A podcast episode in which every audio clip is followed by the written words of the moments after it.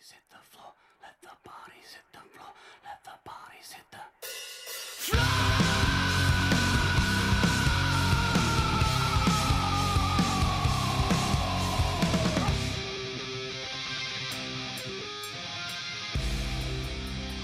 And welcome to episode 121 of the Varangian Heresy podcast. My name is Jody. I am your hostess with the mostest. And tonight, uh, our episode is something special. We're going to be doing a quick overview of our upcoming event at the end of May, which is Link, the Lincoln Convention. And our event is Lincoln Grad, which is three days of gaming. But a big part of that is something new for us um, already out there in the community, but something we're very much looking forward to talking about, and that is the Badab Wars. We've joked about it, teased about it on previous episodes, but we're going to delve into it tonight. And believe me, it has a lot of heresy relevance. So if you listen to this going, it's not heresy, I promise you, you'll have fun. Uh, let me introduce everybody who's here tonight because we've got a guest in the room, and that's awesome. But I'm going to introduce everyone else because, you know, it's nice to do that sort of thing. So on my left, uh, is the silent assassin himself, the one and only Mr. Pelle. How you doing, bud? I'm doing great. Yeah, As glad to hear, always, man. Stu. Uh, why is I on the left side? Why is it always on the left side? Because it's, as far as I'm aware, Freddie is the only one who's on the far right here. So, Uh, uh... no, honestly, I, I, you're always the first one I think of, and left ha- left side's closest to my heart, my friend, closest to my heart. oh, okay, that's okay then. Because Okay, you're you. okay with because oh, thank you, thank you very much. Uh, on my right, not all the way right, but on my right is uh, is the one and only the the voice of the voiceless and those who can speak as well. Uh, it is Christopher. How you doing, buddy? Why am I on the right? Balance. Oh, I thought you were just like complaining about general directions. No, I'm fine actually. Good to be back. Nice to have you all here. Yeah, it's good to have you back, my man. So uh, you've been keeping yourself busy. How are you, Jody? I, I noticed Pelle didn't ask you, just immediately attacked your character, which is, you know, good Pelle. Oh, it's fair. it's fair. I mean, by all means. Um, I'm I'm I'm okay, mate. You know, life is life, health is health, and ex-wives are ex-wives. So um, I'll leave it at that. Utter Yeah, cunts. Shut up, you What- married, what happily fuck, married people. I'm not married. When will you learn? Pelle is living in sin. Even Yes. better. Yeah, me well too. done. Well, screw you guys. Alex, you're Canadian. right. You got class. Well, he's definitely got that ass, but um, you know, we, we won't. We will get into that right now, actually, because I'm going to introduce him. As you just heard, on the left of my left is the one and only, the lovable Alex from Death and Betrayal podcast. How you doing, buddy? Good, yeah. Thanks. Uh, glad to be glad to be here again, guys. Always a blast. always, always a treat. Always interesting putting up with our shenanigans and just listening to us tear into each other with bullshit. You mean? Well, you know, it's what I like to do too. So I mean, I mean, Alex does contribute a lot, but we do pay him in unsolicited uh, Swedish conspiracy theories. So Mhm. you know, This is true. This is true. Oh yeah, new content coming to a podcast near you soon. Maybe. Who knows? It is a conspiracy theory in and of itself. Um, and then, of course, on the right of my right, which is nothing to do with political leanings or point of view whatsoever, just happens to be that's where we can fit his throne that is built on pretzels and empty beer cans, is the one and only Mr. Freddie himself. How you doing, buddy? Oh, I can't complain. I, I thought you meant my ego. Dude, that's, why, I- that's got that's its why I own need com- the space, mate. that's why it's got its own complex. We don't even consider that part of this building. The It's throne, not safe throne is small. The ego is bigger. This is true. This is true. But Freddy, Yeah. why do you lie? You say you can't complain, Because I'm, I'm a middle-aged, uh, fucking uh, but you always white complain. man. Yeah, that's true. But I'm all complained out now. Trying to put Oh. kids to bed. I don't want to complain anymore. And we, and we all and we, we also asked Jody, how do you feel? Like, you know, how more depressed do we want to be really? Or do you want to hear about my useless kids and how Jody's lives are, or do you want to hear about heresy? Yeah, exactly. Let's talk heresy. if you guys noticed, there was a slight silence there when he Yeah. said, "I can't complain." We just cut out 25 minutes of Freddie complaining. Hey, hey, it was a short complaint this time, so yeah, about twenty-five minutes. It's fine. Sure. I'm That's fine. my fucking airbrush. Uh, Henry needs to fix it. I'm pretty sure Don't you that's. know anybody in Sweden who can fix it? I was gonna say, I'm No. pretty sure that's not his problem. No, it's a cult of paint airbrush. He needs to fix it. Still If sure it's weren't not his- this out, it's a few Yeah. years ago. Uh, Someone hasn't been cleaning it properly, and it's definitely needs to Ah. be sorted. Gotcha. Try to pour alcohol in it. I've done that, but you know, did- la- last time Henry cleaned, cleaned it and it was like shiny and new, and now it looks like a piece of shit again. The problem is, Ah, Pelle, when you say pour alcohol in it, he doesn't hear what comes after that. He just drinks the alcohol. No, it, not in yourself, in the airbrush. But that's what I mean. It Well, stops Freddy after Well, I, I do that and then I airbrush my mouth. When Freddie does this, it's a good idea. When I get drunk and want to go to Germany and find a Mr. Hardback, Hardbeck and a Mr. Steel, then it's insane. Well, I'm not going to comment on that. anyway, let me get anyway, anyway, uh, while we get ready to start talking about stuff, let me just remind you guys obviously, if you're listening to us, great. Thank you. We love you. Don't forget that there are easy ways to listen to us. If you have Spotify, we're on there. Apple Podcasts, Stitcher, Podbean, we're all over the place. You can find us. Are we're we on, on Facebook. Are we on Twitch? No, we're not on Twitch because we don't live stream stuff. Um, But- Freddie could live stream MechWarrior Online. Yeah, maybe That maybe we should true. look at. We can let Freddie worry about that. Um, but we've got our Facebook page and our Facebook group where we have lots of chats and discussions and people share work and everything, which is really cool.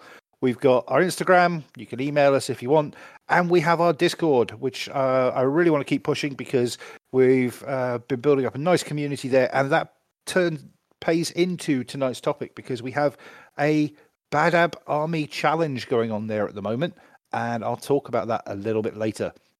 Um, so very quickly, gents, because we have got a lot to talk about. Because not we don't just have the beautiful Alex on to help and be part of the Badab conversation. He is coming here to talk about something else, which we will get to in a moment. But to keep conscious of time, what's everybody working on this evening? Uh, Freddie, we'll start with you.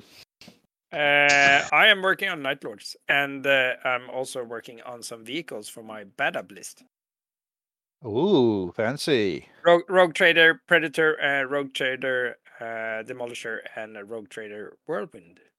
Oh, very, very nice. Not the one you did for your um, word bearers, is it? You're not repainting that Ye- one. yes, I'm repainting that one. Ah, okay. Well, still Shame. cool kit though, so it, it really should be. It it needs to be properly second ed with the rest of my Astral Claw army. Nice. Very Hashtag nice. Hu- Huron did nothing wrong. Ha- Hashtag not paying taxes in the 41st millennium. I Uh, fuck it's- taxes. I hate taxes. Okay. You working on anything else, dude? Or Uh, yes, I do, but that's not heresy related. So oh, fair enough. Fair enough. Let's spin it over to Pelle. You working on anything, dude? yeah, some Blood Angels. Oh, nice. What, you, what do you got going? Those assault squads I've been waiting for. I can't wait any longer, so actually picking up those in rest in here. And what else? Yeah, some uh, bad vehicles actually. A Razorback and a Vindicator. And better be some- Rogue Trader Razorback, or you're dead to me. I'm dead to you. And uh, what else? Some fantasy battle, but that's not heresy. And some other stuff that's not heresy. So let's not talk about it. yeah, we'll, we'll we'll save that for another time because we will end up talking about it another time. Let's be fair. Alex, are you uh, potentially hobbying right now, or is there anything you've been working on hobby recently? Uh, it's two in the afternoon, so I actually just got off like a national call. Oh, but so that uh, means later I- then, I- maybe. I, I keep on Ontario hours, um, so uh, that's that means it's the end of my workday now. Um, but uh, yeah, I've got a couple of Thalax to finish. I've been uh, just full on for uh, my Adepticon fifteen hundred point force for uh, the tag teams. Um, I'm teamed up with Chris Purdy this time, and he's got Mechanicum, so I'm building like a Malagra Hunter Clade and just like leaning into that. So I've got a bunch of like crazy tech priests, uh, interfectors, which have like prehensile data spikes, and I'm trying to make them look all assassiny. And then uh, I've I've got to finish building my um, my Malagra himself. Uh, he's pretty close. Very You should shout out your Instagram because those things look amazing. Yeah, what is your Instagram, dude? Let everybody know. Uh, yeah, so uh, we've got two. We've got one for the the podcast um, at the DAB podcast, and then uh, follow me at uh, Crescent Edge Creative as well. Um, and I just learned how to take good pictures, actually. so uh, yeah, I haven't haven't been able to take a decent picture to actually make anything look like I know how to paint. Um, and uh, so now now you'll actually be able to see stuff in focus and with an appropriate background that will actually you'll actually enjoy seeing it instead of just giving it a like for the effort of me posting it. Um, Seems like seems like cheating. Uh, Knowing how well, to actually to take pictures, what you've accomplished. I don't know, man. Nah, I don't think Should it's you have like a cheating, shaky hand picture? No. like the rest of us? uh, my big issue was lighting. Yeah, I just why I learned, never learned to take good pictures, so I didn't actually have to show off the quality of my painting. So, nice way of hiding everything. Well, you can paint, so that makes Uh, basically spiting yourself. Yeah, well, you say that. I dis- my, my brain disagrees. But anyway, what are you working on, Chris? You doing anything? Uh, Badab Wars and Six Dead Skaven. Right now, I'm doing the Vanguard Veteran Squad. Before I did a like Laugh and a Command Squad. And yeah, notice it. No vehicles. Vehicles in Badab. How primitive. Yeah. Oh yeah, and I did like six real scale Terminators. Thank you, Pontus. Ooh, very nice. That sounds very, very So that's cool. what I'm working on, like uh, Well- the command squad and the vanguard vets, and like a veteran sergeant Haas. He never got any rules, Mm. but like maybe we can make some up. I was going to say, with the which pattern of Terminator armor are you doing the true scale in? Indomitus. It it is Indomitus. Nice. it's it's been weirdly satisfying go back and like doing Mark Seven Indomitus and like boxy dreads with all the skills we've picked up over the years. Because I don't know about the rest of you guys, but I haven't done like Mark Seven and Indomitus scouts and box dreads and land speeders basic ones since like I got into the heresy. So like using the skills we've all acquired over the years and just refining your basic shit has been incredibly satisfying. It is. It is actually. It's what I'm looking forward to with um, when I start doing my stuff because I you the scouts you sent me. They're they're I love I love the plastic scout models. I mean, if I had, could have the old white metal scout models, even better. They are my absolute favorite. But they're just Uh, so nice and simple, and they're going to be so much fun to paint up. I'm really looking. Forward Yeah, to they're it. really fun. Um, well, I've got to say then, just to round out what we're doing, I haven't been doing a lot as far as actual hobby is concerned. Um, however, I've been uh, taking on the new role of editor, and so if there's any problems with the edits on these podcasts, that's my fault now. Um, And, and, organizing the Discord and like fixing up our pages and Instagram. yeah, I've, sure I've been people- busy doing other Don't stuff. yourself short, dude. You're doing plenty of stuff. I've been doing other stuff, but I will. I do. I said this last time. I do have Sanguinius and my uh, Bad pledge to get done, and I've still got some stuff to finish up on my Space Wolves. And again, I want to shout you out, Chris, for that because you helped me sort out that Forge World transfer sheet, which is awesome. And I look at it every day until I can actually get around to putting it on my models. So thank you for that, my dude. Of course, and I hope you can hold on to the all your brushes with the fursuit you're wearing now that you play Space Wolves. it's not a. What's your fursuit. persona? Like, not what do we call furs- you? It's not a fursuit. It's a lifestyle. How dare you?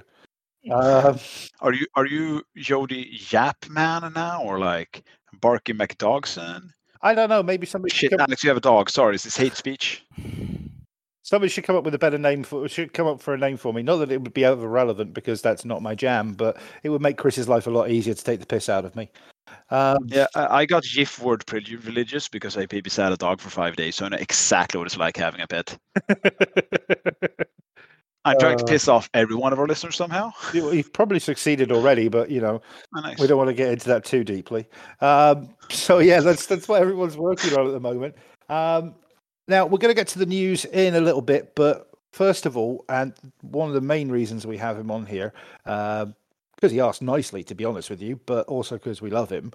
Uh, Alex, you have been up to your neck, eyeballs, and probably over your head for a little while now, putting together what seems to have been an extremely successful um, LVO heresy event.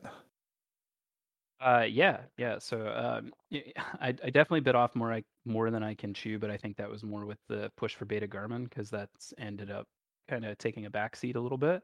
Mm-hmm. And I really have to get, as of today, recording this, the next phase up because I'm 15 days late. But after getting back from LVO, I just needed a break.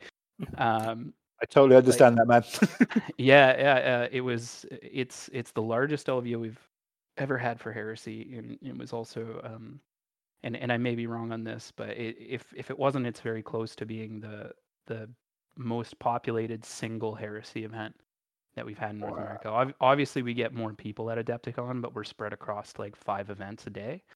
Um, this was one singular event where we had 90 tickets sold and 76 people showed up. Um, Nice. Nice. Jesus. yeah, so 76 folks all playing one narrative campaign, uh, and uh, you know, I, I I cooked up with some some ideas from uh, the event organizers group chat, and I can't remember whose ideas I stole and then tweaked and changed and modified um, to make my own uh, in terms of the players pack and, and in terms Mhm. of the remembrancer mechanic. But Oh, Yeah, that was we, from uh, the Malmo event. You took it. oh, was it? I don't know yeah. who put it into the group chat, but somebody did, and I was like, "This is cool. I'm gonna take this and make it my own." Yeah, Uh, basically, that you have the the NPC remembrancer going around, and if you do certain things in, fr- in its line of sight, you gain victory points. That sort of thing. Yeah, exactly. So I I'd had an idea for a remembrancer thing, but I couldn't really figure out a way to to fix it. And somebody posted it in the um, in the group chat there, and so I I took that aspect of it and then tweaked it a little bit um, to kind of make it more palatable, I'll say, for North American Mhm. tastes, um, particularly with what people have traditionally associated with LVO heresy. So it's it's been a slow sort of we're slowly moving into more and more narrative stuff. And this year we took a big step forward um, in the, the narrative pool, and, and and they really liked it. So um, I I 3D printed like 120 remembrancers. um, like Whoa, dude. 60 male 60 female uh, and provided provided one to everybody um, so that way Damn. they wouldn't have to cook up their own or paint their own or whatever but we actually ended up with like three or four people that painted their remembrancer uh, in the evening between day one and day two Uh, Gangster. I like that. yeah. That's gangster. Yeah. yeah, uh, and then it must have been the Malmo event that had done this as well because it looked like it was the same sort of players pack that somebody had shared, but um, they could choose their primary objective from the main mission books. Um, but I kind of restricted it a little bit. So day one was meant to represent everybody landing on the planet, Mhm. um, setting up forward operating bases, uh, you know, much like you would do if you were invading somewhere. Yeah. Um, You'd have a small landing party that would get on the ground first, secure supply lines, etc. Dawn of War style. Yeah, and um, and so uh, we restricted the the three uh, primary objectives that they could take um, down to. Uh, should have had this open already. Sorry about that. But day one, um, ah, and then it opened the wrong file. There we go. uh, so they could do onslaught, shatter strike, or tide of carnage as their primary objective. So they would take the primary objective from those missions. They would write that on their campaign contribution record, um, and then uh, they could choose two. Um, they could choose two uh, secondary objectives uh, for each mission. Uh, the caveat being that throughout their three games in the day, they could only choose each primary objective once, but they could choose the same um, secondary objective more than once, uh, just not within the same game. I.e., like you can't take Slay the Warlord twice in game one. You would take Slay the, War- Slay the Warlord and then maybe Attrition or the Price of Failure. So it was really set out to empower the play- the players, so that way they could kind of get as much out of the event as they wanted to, um, or as little as they wanted to. And so the remembrancer mechanic wasn't forced on them either. It was an optional thing that you could do as you played the game. Um, and then uh, in cycling back to the secondary objectives, I also created a full suite for both loyalists and trader for every faction and legion of legion specific secondaries or mechanicum specific secondaries, talons, etc. Uh, and those were all either or conditions. So it was kind of a like you could choose it, and then as long as you did one of these two things through the game, you got a campaign point for it. Um, and then if they won, they got three campaign points. If they tied, they got two campaign points. And if they lost, they got one campaign point. Because even if you lose, you still have an effect on the war effort. And then their remembrancer could use their picked capture to uh, score additional campaign points through the day um, or through the game, uh, as long as they survived to the end of the match uh, and were still on the table and not falling back. Uh, so I, I added like a network upload uh, that they could use to kind of save your progress. So if you had, say, five campaign points booked up because you watched somebody kill the warlord and then slay two more uh, characters and challenges, and he's just really like getting a lot of shots for the propaganda reel. Um, but all of a sudden you're surrounded, and it's more than likely he's going to die. uh, then you could forego moving and shooting with that unit uh, in in your controlling phase, and that would allow you to sort of upload the campaign points that you've got so far, so that if he does die, um, then you don't lose everything that you've gotten so far. Oh, I really like that as a as a Man, the folks back home are gonna love these pictures. Yeah. Uh, fellow human, Yeah. please take your pictures quickly and send the SD card away. Why? And why is that tank approaching? Normal questions, just like take pictures and leave. Yeah, love it. exactly. Yeah, the, the Instagram of Horus Heresy. Yes. yeah, yeah, also, if you can't leave, don't sweat it. Just like press the upload button. Cool. yeah. There's no time for Oh, hashtags. I've just this horrible image of like this this this this uh, remembrance of just turning his slate around, just going. Quay! They're just taking a shot for the uh, for the gram, and then it's like hashtag Emperor, uh, hashtag Emperor protects, hashtag Horus sucks. yeah. yeah. oh man! Hashtag Malcador tank. Um, Hashtag tank shock ain't that bad. hashtag yeah. last thing I ever saw. yeah, exactly. And then and then so day two, uh, we continued in that same vein, but we changed um, since now your supply lines are set up. You're trying to push your front lines and establish them firmer. You're getting reinforced. Uh, but uh, on day one, the the Titan, the Adeptus Titanicus event, fed their campaign points into our campaign. Um, so the traders actually came out with a win on day one. So in keeping with the whole Vegas gambling theme, uh, on day two, the traders got a little bit of a gamble that they could use if they wanted at the start of every game. So at the start of each game, before anything happened, since they were already leading, they therefore had better supply lines, better forward operating bases established. They had the initiative. So before any uh, sides are picked or initiative or anything like that, uh, they could elect to either A, have plus one to their seize the initiative role, or B, have plus one to their reserve roles for the duration of that game. And they kind of had to do it before they even see if they're going first or anything. So again, it's it's a gamble, and it's not anything that's going to break the game or, or give uh, any huge advantage. Um, which is actually what we saw because come uh, day two, after they got to choose Blood Feud, Dominion, and War of Lies throughout the day, uh, the Loyalists had actually come back from their um, deficit, and we went into day three leading with a Loyalist advantage. Um, so they really went against it. Like you know, they were up against it, and they managed to turn it around, uh, which was really cool to see. And then um, day three was a mega battle. So we went 2,000 points day one, 3,000 points day two, and as many points as you want to bring on day three. And Oh, uh, and then we do we do double wide tables. So I, I do eight by sixes, and um, a lot like uh, like Freddie would have uh, seen um, when we did um, Span Five. So same sort of setup. Oh yeah. Uh, and then, um, except we had one table where like, because my my legs like messed up.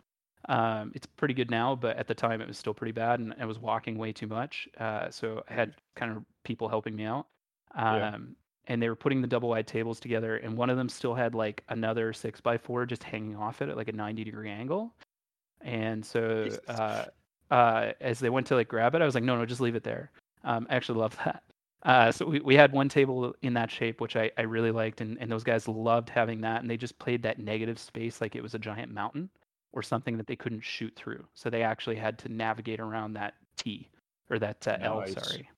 That's a that's Ah. some old school gaming. I mean, there's been uh, I don't know if anybody remembers, but some of the old uh, like Forge World books and, and some of the old battle reports, uh, fantasy battle reports way back in White Dwarf. They they played on like T shaped gaming tables and stuff before, and uh, that that's just cool.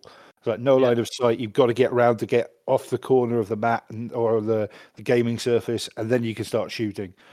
Uh, yeah, that's Yeah. cool, man. Sorry. yeah, exactly. And and so it, it helped out a bit because on that table we had four traders, including two Reaver Titans, um, and then we only had two Loyalists. And so uh, this worked out good for me because I, I knew what I knew kind of the the hitch mechanic that was going to come in for having led coming into this day.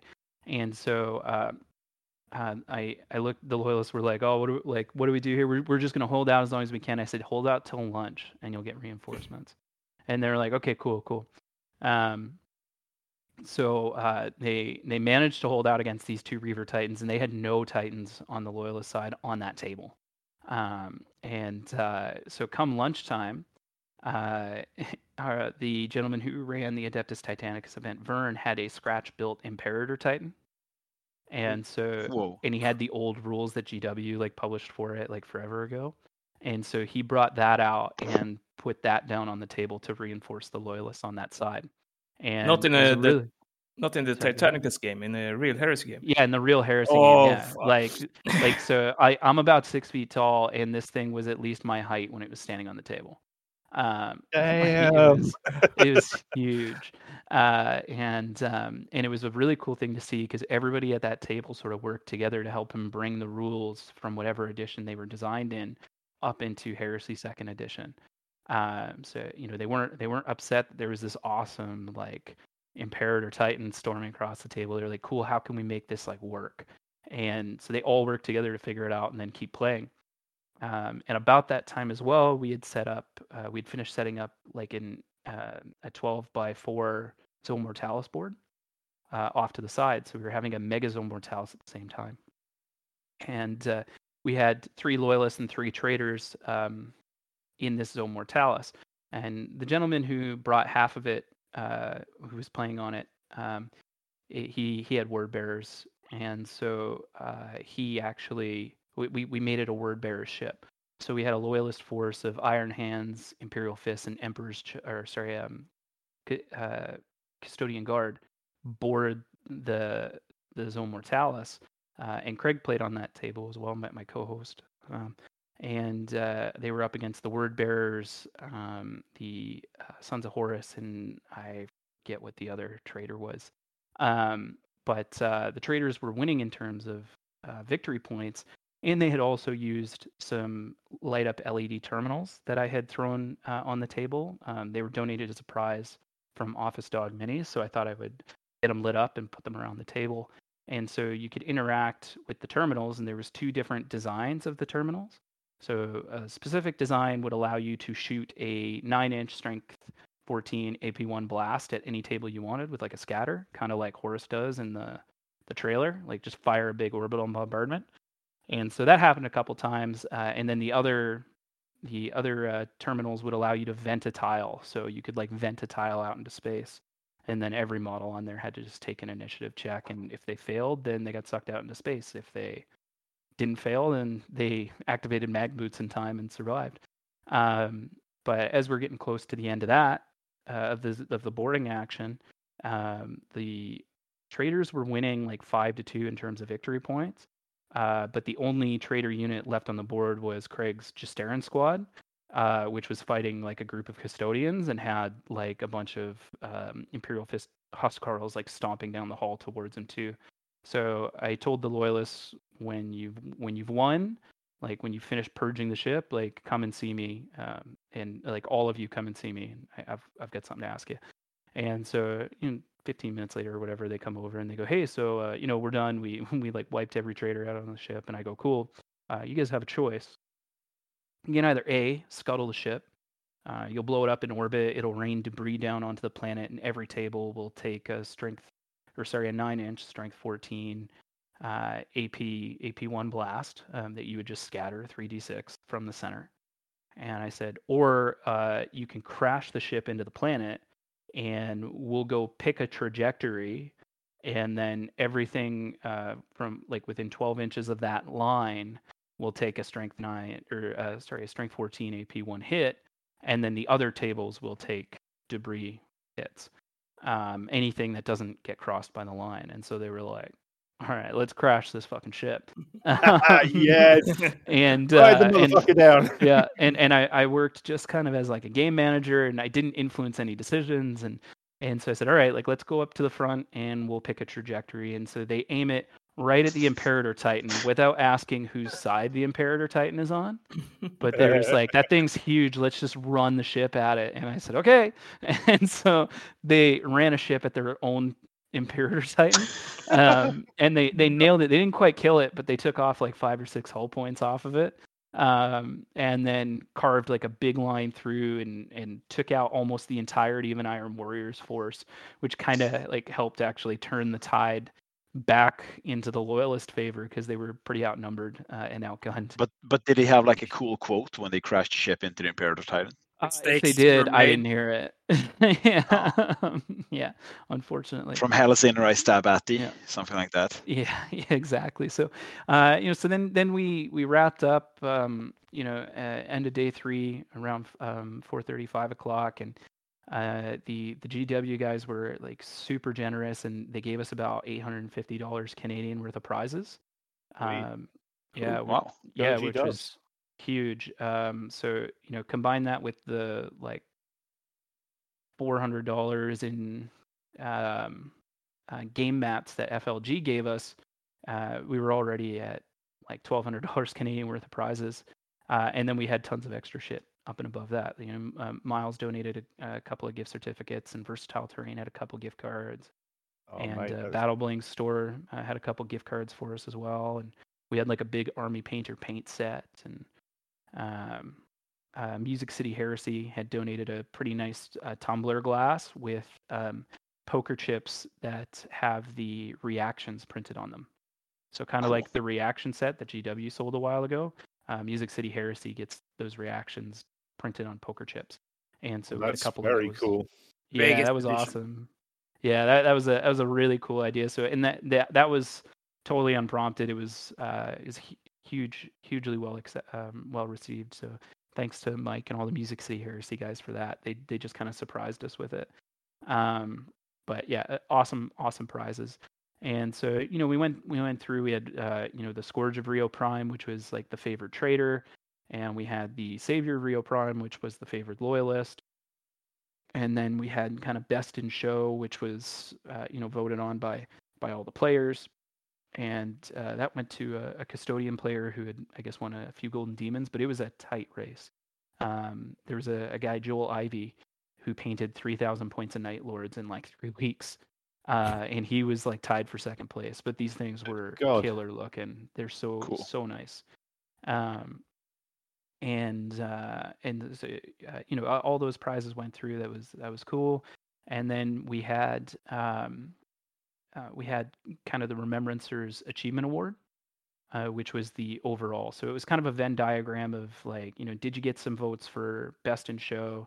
Did you get some votes for um, either the Scourge or Savior? So best loyalist or traitor, depending on your faction. Uh, how many campaign points did you get through at the time?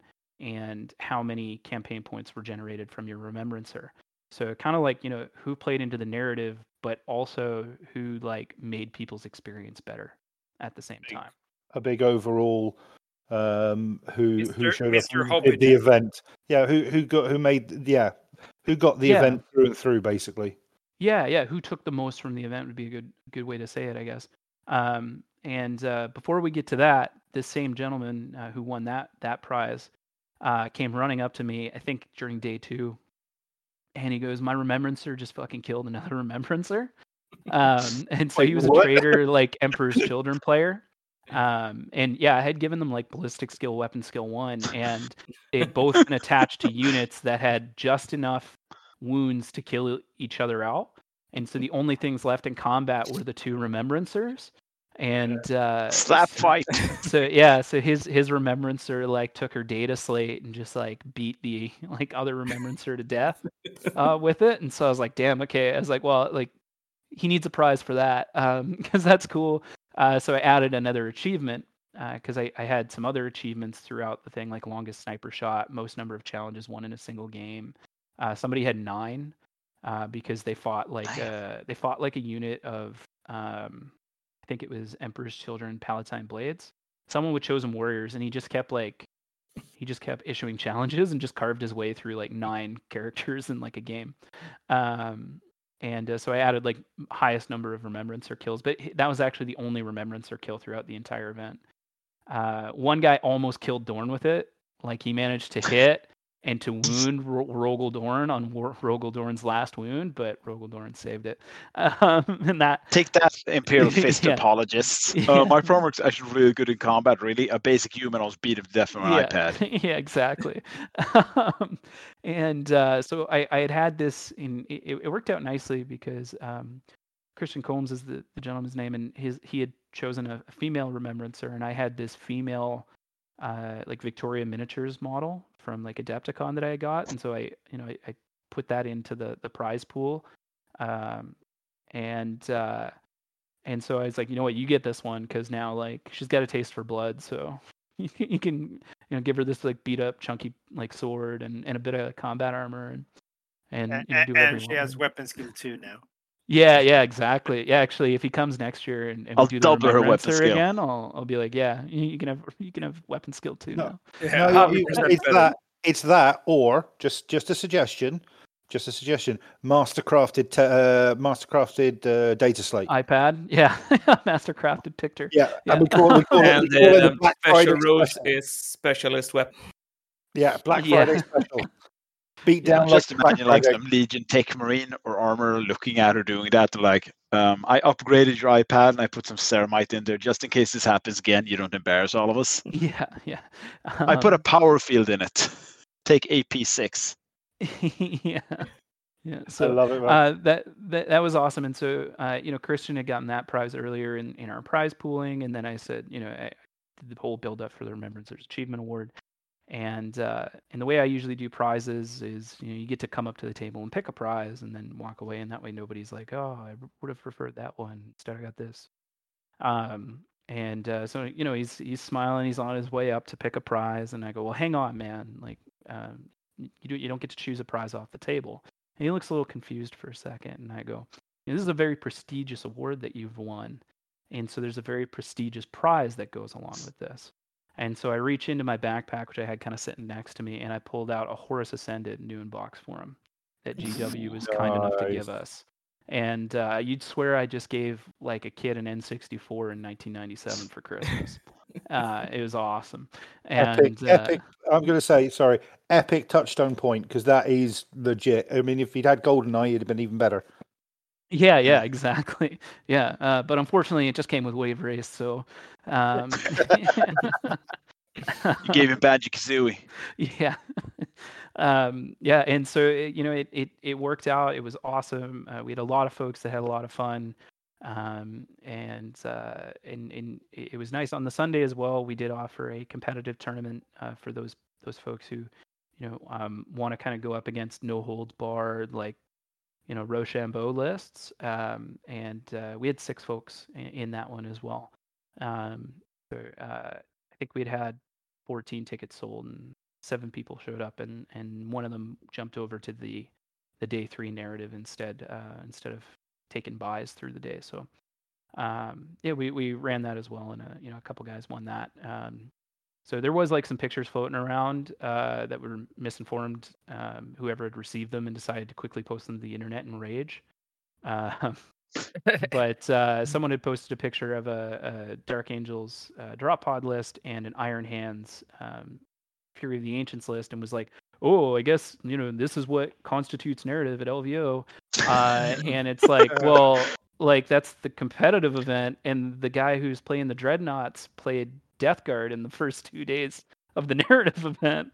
Um, yeah, and and in, I love it when people cherry pick narratives and just get angry online and Yeah, like riley yeah, up. and, and the guy's like, "No, I wasn't there, but my friend sent me this picture," and it's like, Yeah. dude, you're across the fucking planet. Like, maybe- As as a tournament organizer, you sit there and you look at a picture online like, am I a joke to you? yeah, I put yeah. 50 well, hours it- of my life did. into this, Yeah, and you're yeah, like, um, I'm never going to go to. LVO because Um, it's so competitive. Yeah, and and you know, it, it it really bummed me out, and it started making the circles very quickly. I had a number of people reaching out and being like, "What was this bullshit? Why wouldn't you like nip this in the bud?" and blah blah blah. And I was like, "This wasn't even the fucking narrative." Like, Yeah, God damn it, Alex, um, you're an unpaid TO. Why don't you change the GW Yeah. system from the ground up? yeah, Damn it. yeah. Why so many Um, so- fucking uh, war, warhounds on landing on sky pads? shields and Sky shields Yeah. with fucking Terminators. Void What's shield generators, Yeah. yeah. Stop it, backing Alex. up a Fury of the Ancients Yeah. list. Yeah, You fucking um, like- Canadians. yeah. You're so- shit. You're and- supposed and to be actually, nice. Both both of the armies pictured there were Canadians that uh, are, are buddies of mine. Um, but uh, No, like, yeah, if so you're listening the- to this and you've never organized a tournament, like you get super dejected when you put your heart and soul in something, and somebody sees like a single picture online, and they're like, I'm now banning you as an individual and your event for the rest of my life, and I will tell everyone else to do it due to this one thing I misconstrued. Yeah. If, if, if you come to Scandus, you you will face Warlord Titans with your 500 points of uh, militia. It's like Yeah. And win. no, you, you don't win. It's just you know you have to do it. a moral victory. Um, Yeah. yeah. I heard if you come Um, to LVO, like you get pushed into the sand and the TO steals your girlfriend. yeah. You get pants. True story. and everyone brings dreadnoughts, like all of them. Yeah. There's no limits Yeah. yeah, No limit. And everyone Uh, claps when on you sky down. shields. and Yeah, fucking- well, so I ironically, um, you know, with the narrative, I, I did originally have some limitations like we had like we had had last year, and so uh, Freddie, I know you and Magnus were playing to come, so you would have been familiar with, Yeah. you know, the list building from last year. Uh, you know, your 2,000 point Centurion plus list, and then you fit that into your 3,000. And we were going to do something very similar, and it was it was very it was a challenge because at the time that tickets go up, you have to have players packs up, and we didn't even have second edition out yet but we knew it was coming in the next like month or two, right? Because we'd already had Adepticon and everything, so they already told us there's a new edition, and I had to try to basically make an event flying blind. Uh, and I, you know, I was trying to keep full Imperial Knights out of it, and I was trying to keep Fury of the Ancients out of it, and you know, partially because of the Remembrancer mechanic, and partially because generally people don't enjoy their games against those kind of armies. Um, You're like some 16th century nobleman who's called into the king and asked to explain to him what a lion is, and you only had like second and third hand drunk sailor accounts to yeah, go by. Yeah, you'd like these people were ready to throw me off a cliff for saying the world was round. Um, Yeah. like, uh, and you know, I Why was- didn't you yeah, ban so like whatever? I came up because I didn't know about the rules. Yeah, I came up with a fair compromise, and I said, okay, you know what? If you want to bring Imperial Knights or Fury of the Ancients or Armored Breakthrough, bring them. But we're going to make a second tier because narratively, uh, if you were like, "Oh, sir, we've got like a massive Knight house stomping its way towards me," you won't be like, "Hmm, well, we have a Knight house. Maybe we shouldn't point it in that direction." You'd be like, "Oh my God, send the tanks! like, uh, you know, get rid of that problem for me, and you know, we'll go after the communications tower with this group of Raven Guard jump infantry." Um, you know, and uh, so that seemed fair. After all was said and done, out of 76 players, I had one Fury of the Ancients list who didn't go full ham on it. It was an Alpha Legion player. Um, and n- literally no one came up or had a complaint about it at all. And I had one Knight player. And it actually it actually negatively impacted the Knight players' games because he came expecting to fight other Knights and he would have built his list differently had he known that he wasn't going to fight Knight right? So he ended up accidentally with like a super hard list for certain infantry armies to deal with. And so he felt bad about it, right? And so in the future, I'm just going to stick to it and I'm just going to give like, you know, a form letter where if somebody's screaming at me about it on the internet or sending me like the level of abusive messages that I was getting, then I'm just going to be like, uh, dear patron, um, maybe this event is not for you. Sounds you like know, a I'm sorry that you way. don't feel represented within my event because you feel that you should be able to do whatever you want to whoever you want.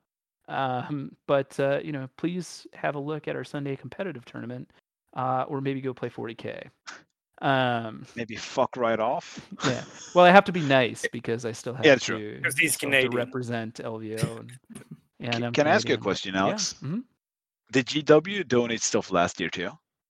They did. Um, last year, they it wasn't uh, wasn't to the same level, um, but uh, they did donate a, a couple a couple of points, uh, like um, you know a few event exclusive miniatures. They had given me last year, and then this year they gave me Horus Ascended, and I didn't want to ask for anything more than that because that was a lot. And the uh, one of the the main GW uh, leadership team guys came and and uh, it was um, day two or day three. I think it was day three and he came and, and he said like how you doing for prizes like do you do you do you need more and i said uh, we could absolutely we could use more like uh, you know whatever you want to. and he said okay come with me and so we went over to the gw booth and he was like okay uh, you know, we'll get you one of these and one of these and just started pulling stuff off the shelves and and then you know my arms are full and he's like how's that is that good and i'm like yeah this is plenty Like, Because I was just reflecting. It's nice to see GW actually putting like some focus on the heresy events as well. Yeah, yeah, and, and they want to focus the heresy events, even their events that they're doing on narrative. So you know, the guy had to talk to me later, um, and, and he actually said like, you know, you may have noticed that in our GTS there's only one heresy event, and it's not a tournament.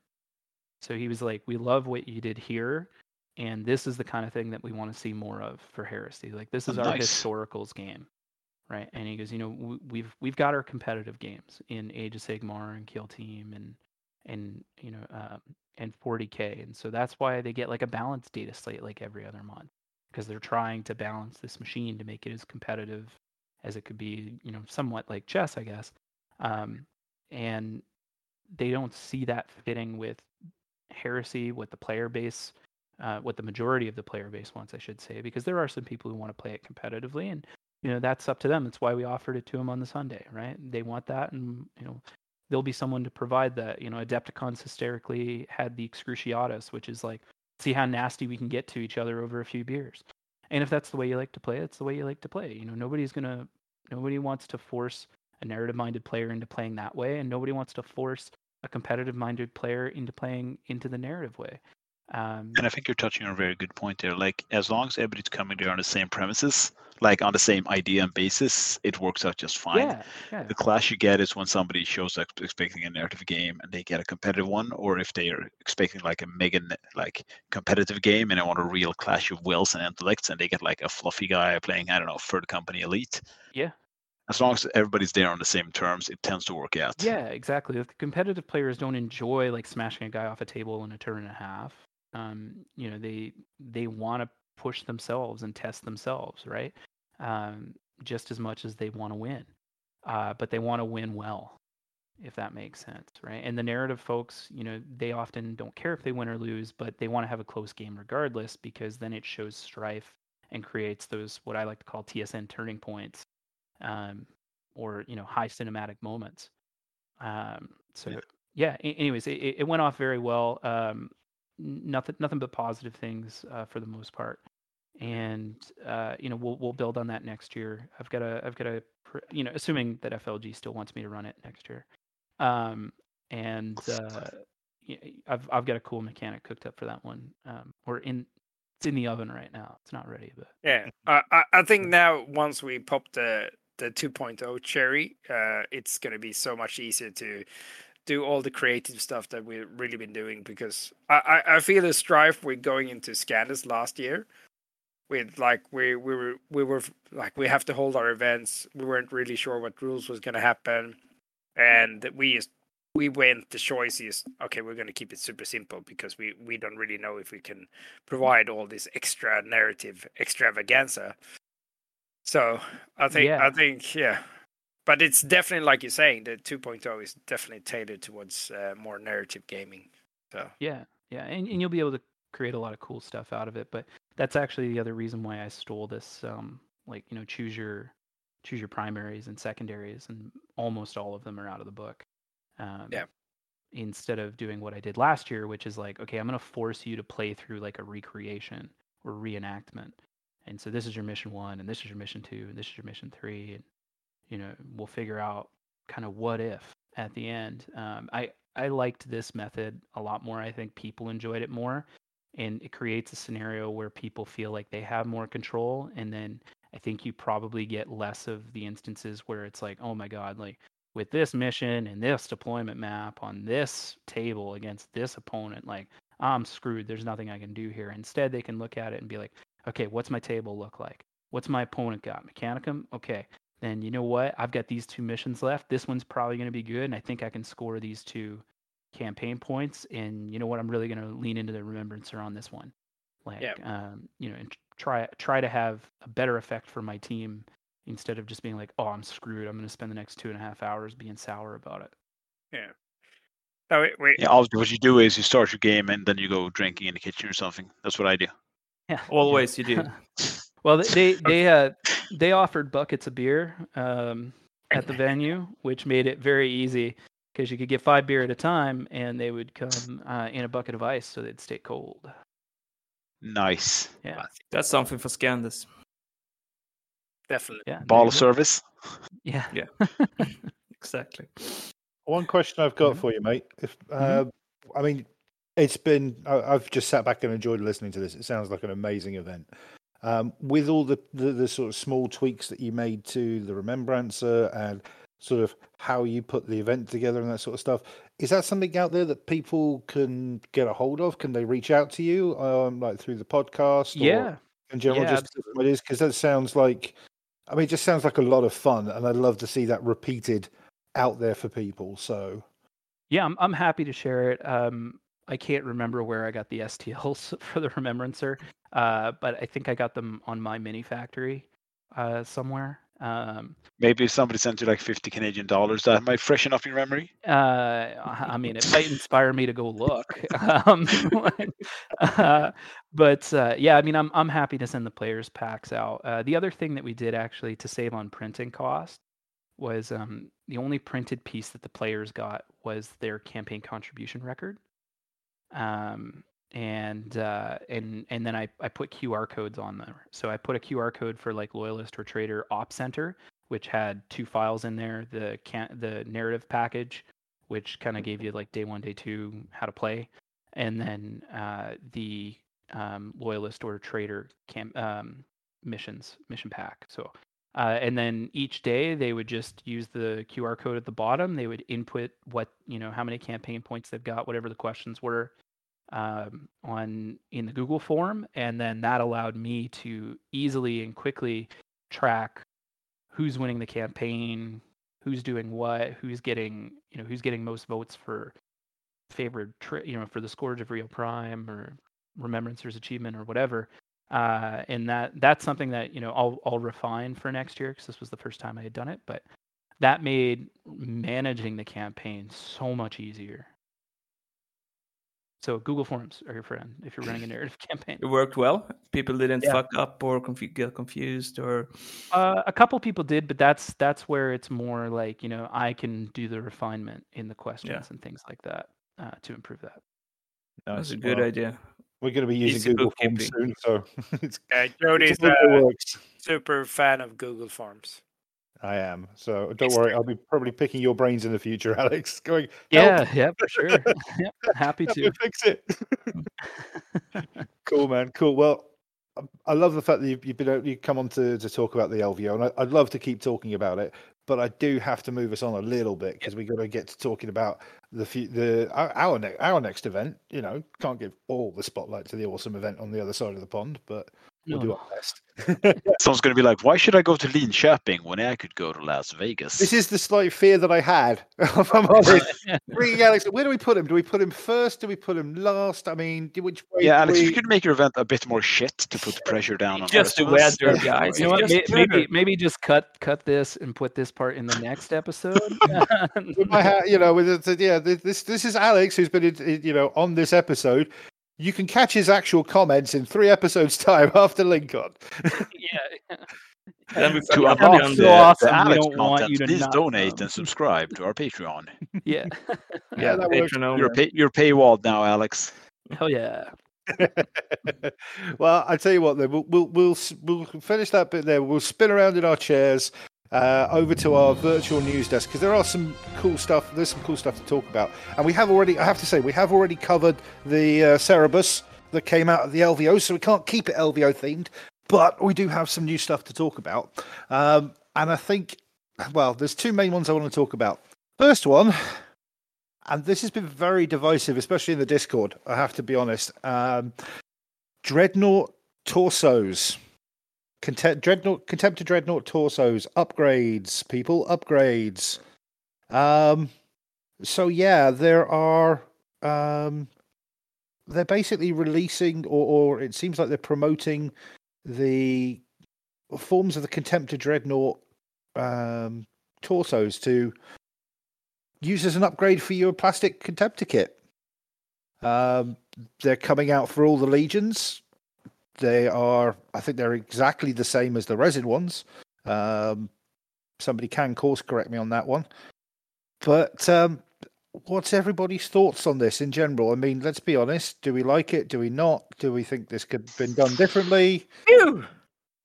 Sorry? Ew! What are you doing? Sorry, Are you sneezing. dying? No, Let's- rest in Rest in- He's allergic to cash grabs. Yeah. um, Go on, the complaints being that you actually need to buy two kits to get one dreadnought, for Mm. example, and they're not as crisp. You don't get the legs, for example, Mm-hmm. and so on. But to be honest, uh, they will. There's no surprise they did this.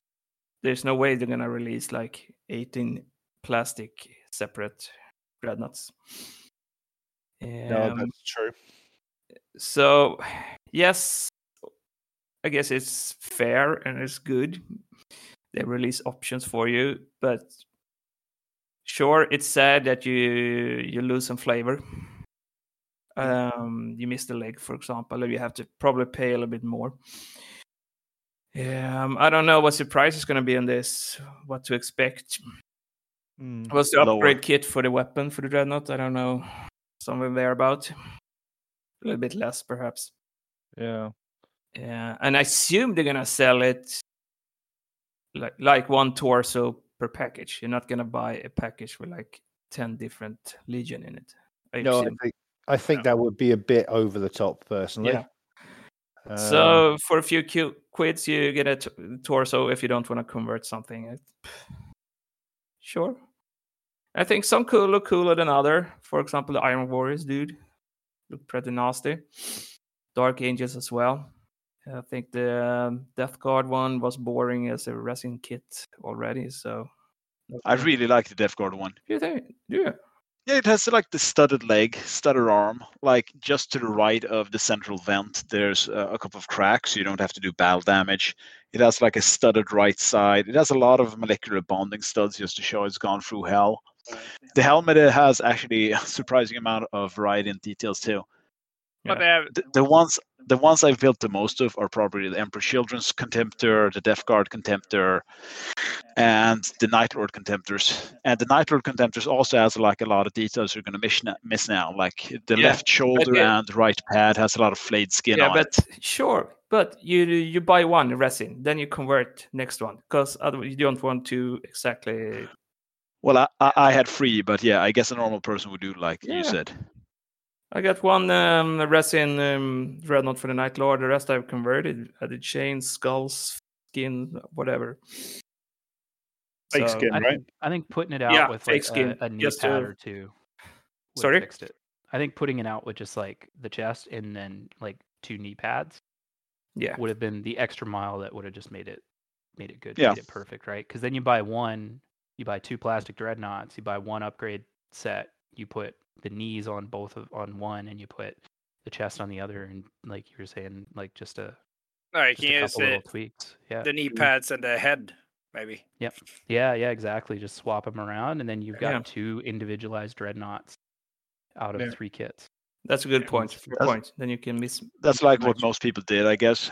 They bought one of these and took the legs and knees for one and the torso for the other, I- and use decal decals to just fix the rest. I, Yeah, I got yeah. like a, a Death Guard one and a World Eater one, and then I, I shaved off the Death Guard symbols and then I intermixed those two. That was Mm. pretty good. I think it, it's the, the only thing that makes me a little bit sad, and I- and I'm I'm not surprised, and it does actually make a lot of sense, is that the resin kits will go away because there, there's no point in producing the resin kits, individual resin kits, uh, complete dreadnought kits when you have the plastic dreadnought and you're taking this particular approach. Uh, That's probably true. Yeah.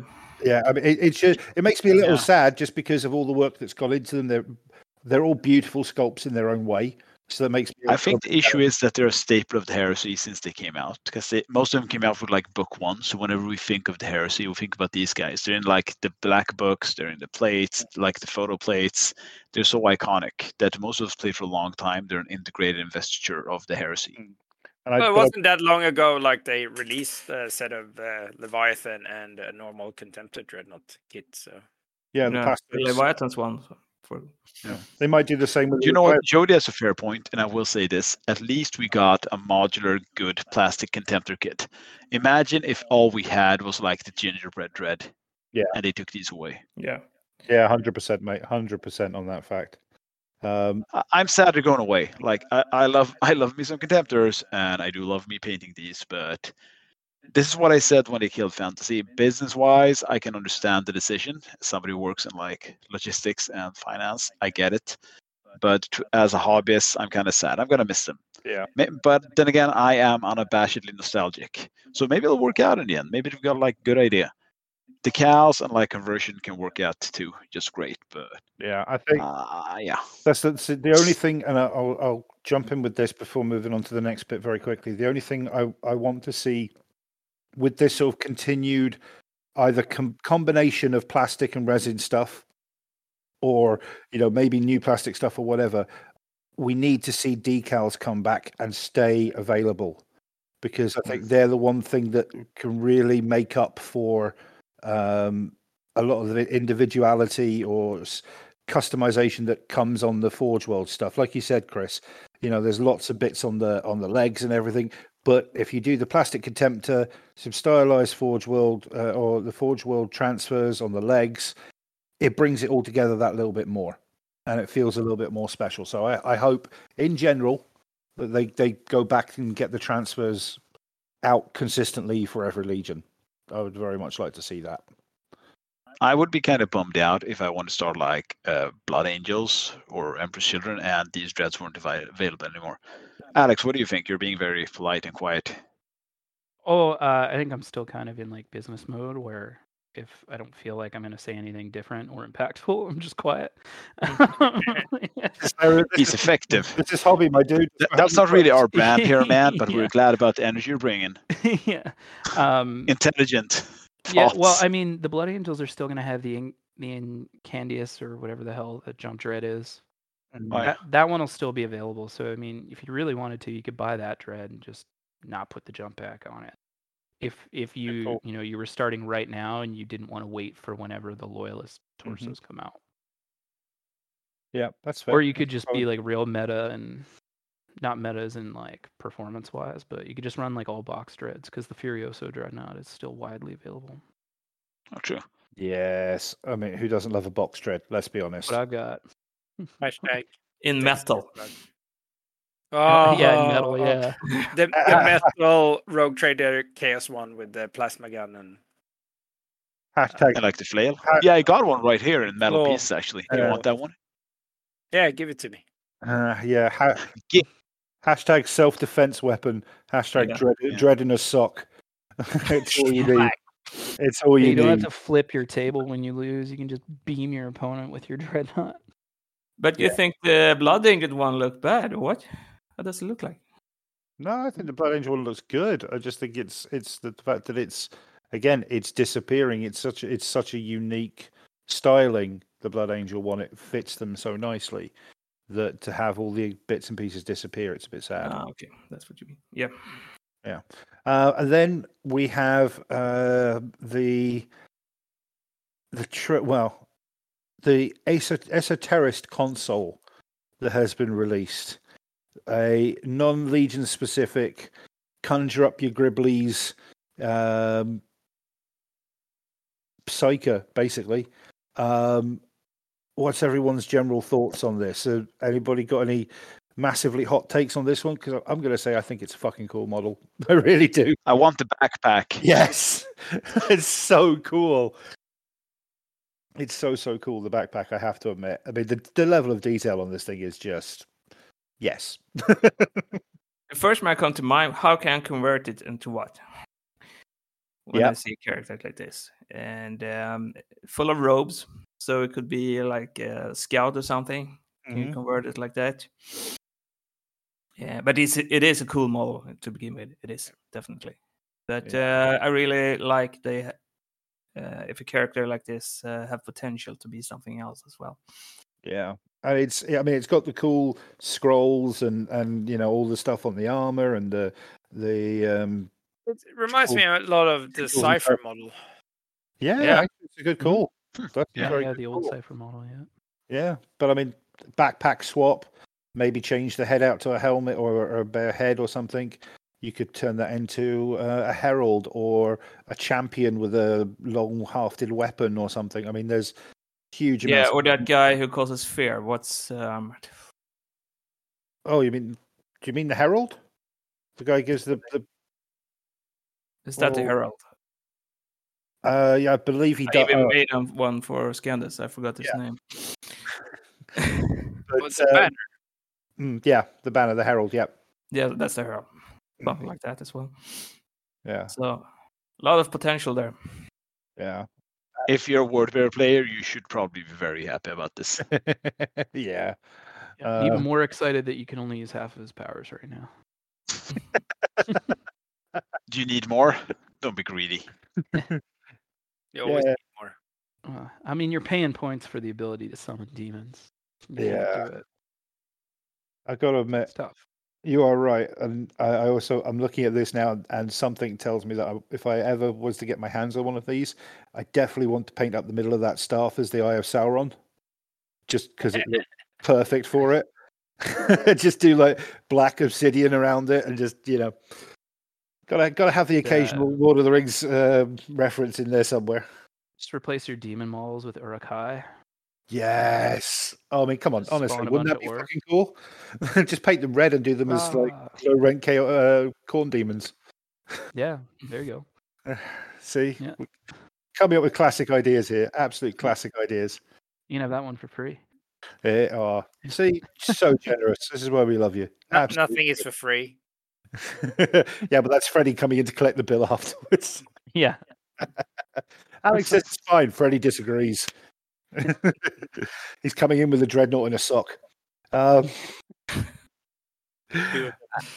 yeah, and I, I will touch on it. There, there is uh, also coming out soon. Is I think it's this weekend. Actually, they said in the in the article, if I remember rightly, um, there is the penultimate. I think, yeah, penultimate um, book for the Black Library Heresy series, "The End and the Death," Volume One by Dan Abnett. Um, so this is Back. he is back, and he's bringing he's bringing the the, the thing to a close. I haven't Uh, even finished Echoes yet. Uh, it took me Let two alone goes to really get Hero. through it. Yeah. Yeah. I just I just finished Mortis. Oh my Oh dude. wow. Okay. Yeah. Well- All right. I don't feel as bad. About to start more this. Oh wow! I wow. fucking read a book for ages. It, it had its good parts, but like it really did drag on for a while. yeah. the Mortis Titan books are inspired me boring. into Adeptus Titanicus though. Now I just have like this insane like psychic Knight house based on the Ordo Sinister. Oh, that's so cool, man. Not Yeah. painted though, so I haven't shown it off. But Uh, when it is, do show it because that's that's going to be cool. I mean, let's be fair. Anything the size of a well, a fucking Titan walking spoilers, walking through a black hole and out the other side, uh, out of another black hole to get into position. That's pretty fucking cool. hell yeah. Uh, It's like my daily commute, mate. You're putting your kids to bed. exactly. you, co- you Just walk through a black hole and get come out stronger on the other side. I was going to say, yeah, you, you walk through it, you come out changed, but you know, we don't know what that change is. But uh, no, it's very cool, and it's uh, yeah, I'm I'm looking forward to. I don't know, I'm I'm in two minds. I'm looking forward to see how they write this up, how this whole thing wraps up in the books. Um, but I don't want them to stop writing books about the heresy, so uh, we'll see where it Oh, goes. did you guys hear like this super wild rumor that was around for a while back, which is probably complete or dog shit? Go on then. That it's gonna end in actuality with Horus not winning. no, with the Emperor not winning. And it turns out somehow, what was it like that the Emperor didn't just let Horus strike him and then lose? That the intention is that they're gonna change the ending of the Horus heresy and then do like a huge retcon and make it so that they can change stuff in 40k with the end of these books as well. Like the ending that we expect, you know, Horus, sorry if you haven't read Horus Heresy, Horus loses, Emperor winds up on the golden throne, Sanguinius dies. They're gonna change some stuff around just to like shock people, George R. R. Martin style, and then use that as a launching pad to start a scouring series and then change stuff for 40k lore. Um, I have to heard be the honest. scouring bit. That's Sorry, that's the no. As I say, that's less George R. George R. R. Martin and more days of our lives. That's not exactly, you know. Uh, oh, you mean like the emperor wakes up and it's all a dream? Yeah, pretty What the much. fuck I mean, happened? yeah, Horus, He walks in if and it just in the shower. I just had the strangest dream, son. yeah. I just, I Horus turned traitor. I had the strangest dream. 4chan was writing the new future, and Yeah. yeah, yeah. Yeah. No, I, I appreciate don't the know. batshit crazy of that, but I w there are some No, like I just that love I would love the, to see. the complete and utter ludicrousness of it. Yeah. Oh, well, sorry, like, I- I'd, I- I'd I'd love to see it actually be that like, uh, you know, Horus doesn't kill Sanguinius, but like the Emperor kills Sanguinius.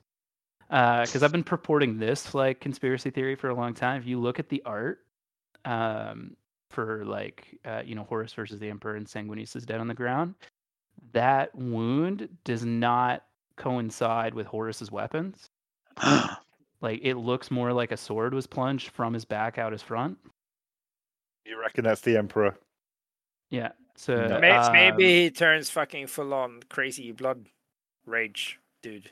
it- yeah, and Needs to I, be I put saw down. some art on that uh, a little. oh, while it's an old too, Yeller ending. It's like yeah, if he goes He's my nuts, son. I have to put him down. yeah, See, I- I'll like if he goes nuts, beats Horus, and then he's like still nuts, like he's still red thirsting out, then he would try to kill the emperor.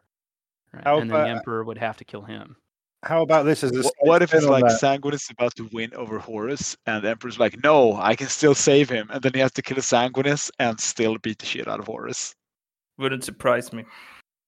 Or, Yeah. or, or how about this? Just a bit left field. Horus actually breaks and turns Sanguinius at the last moment. He breaks him and turns him, and then the Emperor has to put him down. Yeah. Yeah. That would Oh, be and he's trying to break them up and kills both of them because they're Yeah. fucking swobbling kids and they're fucking spoils and refuse to listen to their dad. I, I feel like Fred is projecting a lot about having two teenage Lorger's sons not right here. in This. Lorger's not He's here. trying to get in between them while they're fighting, and he accidentally like one kills the other. Don't tell Dad. Don't tell Dad. Don't tell Dad. I'll let, I'll let you kill me if you I barely hit you. I'll let you Yeah. kill me if you Yeah. come back to life. Sanguinius, get up! Come on, man! I didn't even hit you. That oh shit, it's dad. yeah, because the whole the whole trying to save Horus thing like doesn't fit with everything that we've seen up until this point. Ooh, conspiracy. Like I, I'm Like- reading. I just finished Mortis, and there's stuff in there where I'm like, uh, I just can't. Yeah, like uh, there's nothing that's convinced me that the Emperor actually cares about Horus at this point. Uh, Well, I mean, to be now like, oh, now you're the my Primarchs have a mom. son." The Oh. Primarchs have a mom now. I mean, that's something. I mean, you know, like, well, yeah, but somewhat. She, she gives zero fucks as well. Yeah. What? What? She's a shit mom, but hey, Yeah. So now they I have mom nice. issues as well. As well. I, really appreciate how John French wrote a book, Mortis. This is the last thing I say, where like all of my ludicrous understanding and knowledge about the hero's journey and the hero of a thousand masks and like everything I knew about like Theseus and Perseus and like Hellenistic mythology, where I could use like eighty percent of that. Like, oh, now this is just like when. When Scylla pulled me into the depths to survive Charybdis. Ah, this is just like Theseus and in the maze of Minos. Ah, yes, just like when the Furious. I'm like, do people understand this shit? Like, this is completely extraneous, John French, and I love it. Like, these are my favorite parts of the books, but is there a huge calling for this? It's like you wrote a book specifically for me, and I, shit, I love that. Mm-hmm. Mm-hmm. You're fucking right. That wound, the Mhm. armor in his belly, punching outwards. Dark, maybe, Shit. uh, maybe it was Alex just grass in us. no, no, no. Maybe it was John Grammaticus. Maybe it was. He needs to make an entrance in the end. Yep. And Anyway, or What I mean, they're working their way there. Ollanius Pius and John Grammaticus. Maybe they they argue like, and then it like accidentally kills Sanguinius, accidentally Like- exsanguinate Sanguinius. like a Monty Python sketch when they're supposed to take that spear thingy. They were supposed to kill uh, fucking uh, old matey salamander, and then they Oh, yeah. then they try to to argue who's gonna show it into Horus, and then they accidentally. You know, it into fucking Sanguinius. It's like, whoops, shit. The fuck? Okay. let's let's move on from this because we're going to be here all night otherwise. Um, Yeah. So we're going to roll. Let's not go to Camelot. It's rather a silly place. We're going to roll back away from our virtual news desk back over to our new, normal desk, and we're going to move into our main topic, which is the Badab Wars. And it's not just that, but that's that's that's the overview that we're going to start with. Um, now, the Badab Wars themselves are something that has been around in the fluff for how long, roughly? Would we say? It's mentioned in the Rogue Trader book. So it's it's original like OG heresy. Uh, well, uh, yeah, o- It's, OG it is fucking history. eighties, eighties. It's Hardcore it's stuff. not 32 It's more than mentioned. It's actually a fairly big section in it. right. Okay. When nice. when Space Marines used to wear camouflage Yeah, uniforms. there's and- some really cool uh, Howling Griffin with uh, camo. yeah, there's A- lots and also with the separatists are like there's a I think there's a picture of them drinking beer in a pub. It's because they're like in between wars and disgruntled with the emperor. Uh, Is that the one were- where like they're lining, like the Space Marines are lining people up against the wall to shoot them too? No, that that's just like punk guys trying to do graffiti and just shoot them against the wall. yeah, well, that's maintaining uh, public order in the empire. Yeah, that's good. They're not Uh, traitors. Your average day in the Empire Hmm. Now, the the reason we're talking or about Russia. the reason we're talking about the Badab Wars is because it's going to be part of uh, our Lincoln or Lincoln Grad event, which is coming up in a few months' time at the end of May. Uh, Freddie, can you just give us a, a very quick overview of Lincoln itself and how, when, what's happening uh, with the event, just so our listeners get a rough idea and start getting dates in their calendar? All right, cool. Uh, well, it's uh, during Christi Himmelfahrts, uh, which is, god damn it, I don't have my calendar here, but Ascent of the Christ. For those of us who are not Swedes. no, no, yeah, it's in May anyway. Does Late anyone May. remember? Late May. Uh, and basically, what we're doing is we're doing our normal shenanigans at Lincoln, and we're gonna have like uh, things going on for three days. Uh, obviously, we're always gonna run our Centurion because Lincoln for us has become like kind of like a crazy Centurion event thingy narrative. Usually focus around city fights. We did raiders, garrisons. We we kind of pumped everything we could from book four and book uh, six at this stage. Uh, so we're gonna come back. Yeah, so we're gonna go back to those uh, awesome, good old days where we had some cool Centurion going. But what what we also do is normally we do something with all the other gaming systems. Uh, we always had a passion on this podcast for like good old specialist games. Uh, so so we're planning to have like an open table game uh, on the Thursday where we're going to be able to provide Aeronautica, uh, BFG, uh, some Zone Mortalis. If you want to play some Heresy, we're going to have some Heresy. Uh, we'll also have like if you want to play some Badab and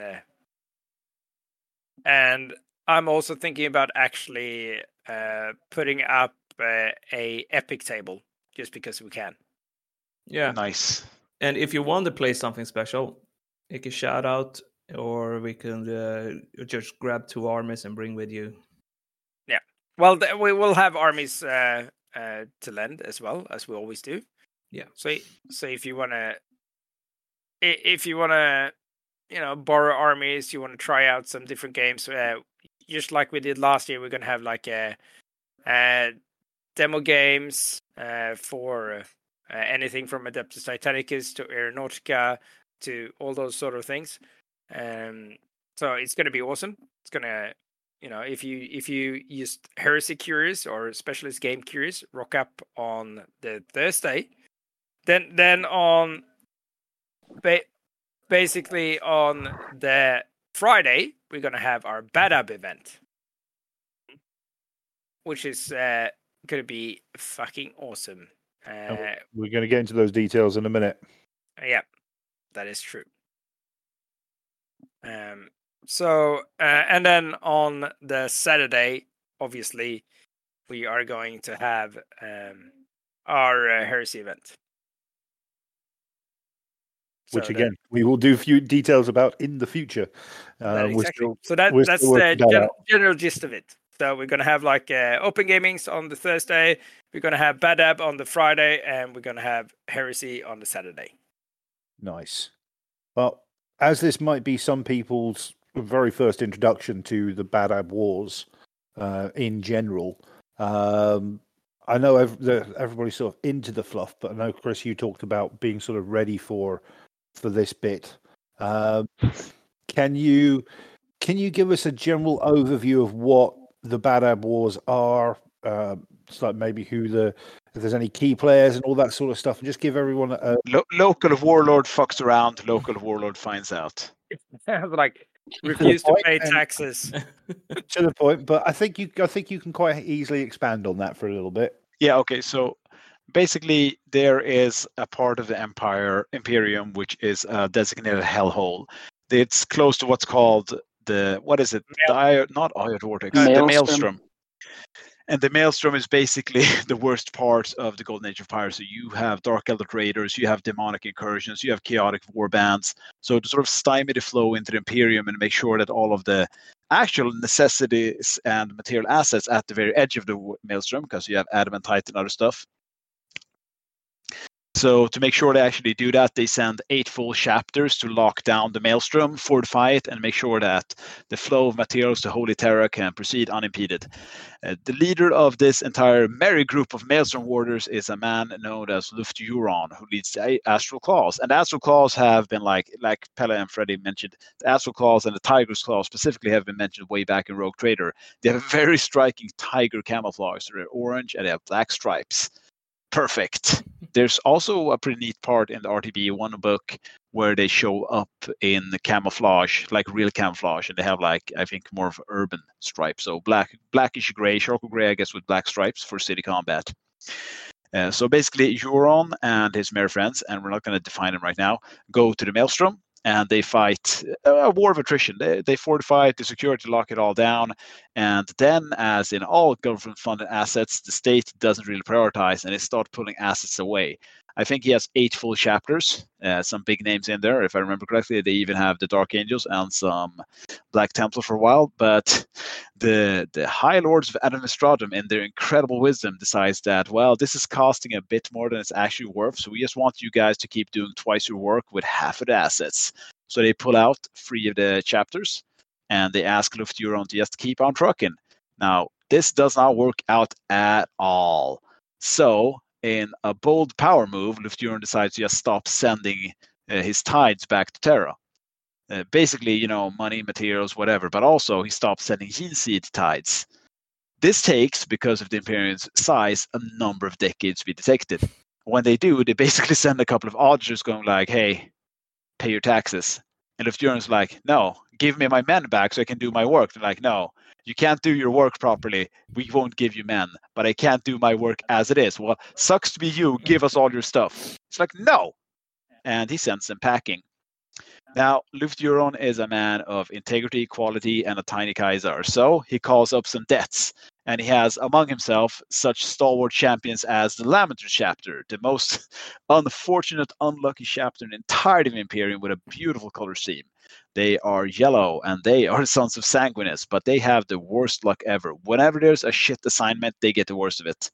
There's even a beautiful section where they fight to protect the civilians, and uh, they wind up with uh, the Marines Maleficent, who do not give a single shit about civilians. So they bomb 9% of the planet and call it done, and then they make sure that the Lamenters get demoted because they tried protecting the civilians, which is a waste of time, basically.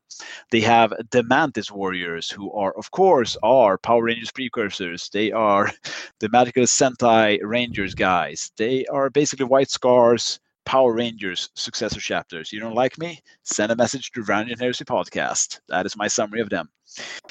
We also have the other guys.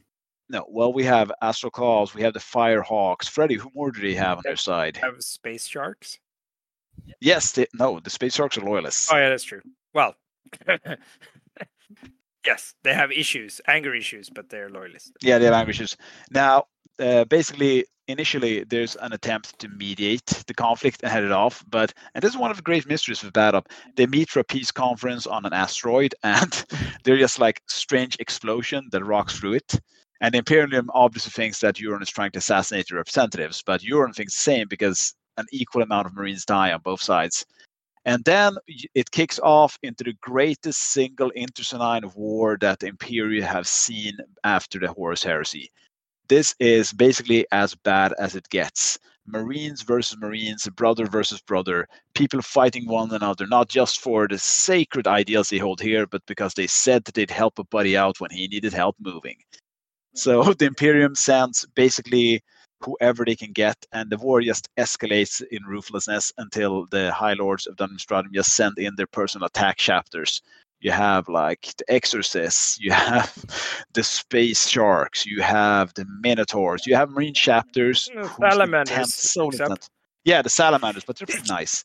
You, you have chapters whose intent, sole intent, is to fight other Space Marines, which you know makes everyone participate feel a bit awkward. yeah, I'm fighting for the Imperium. Also, it turns out my side has specifically grown genetic weapons to kill me if I look at them weirdly. Hmm. Let's get back to that one.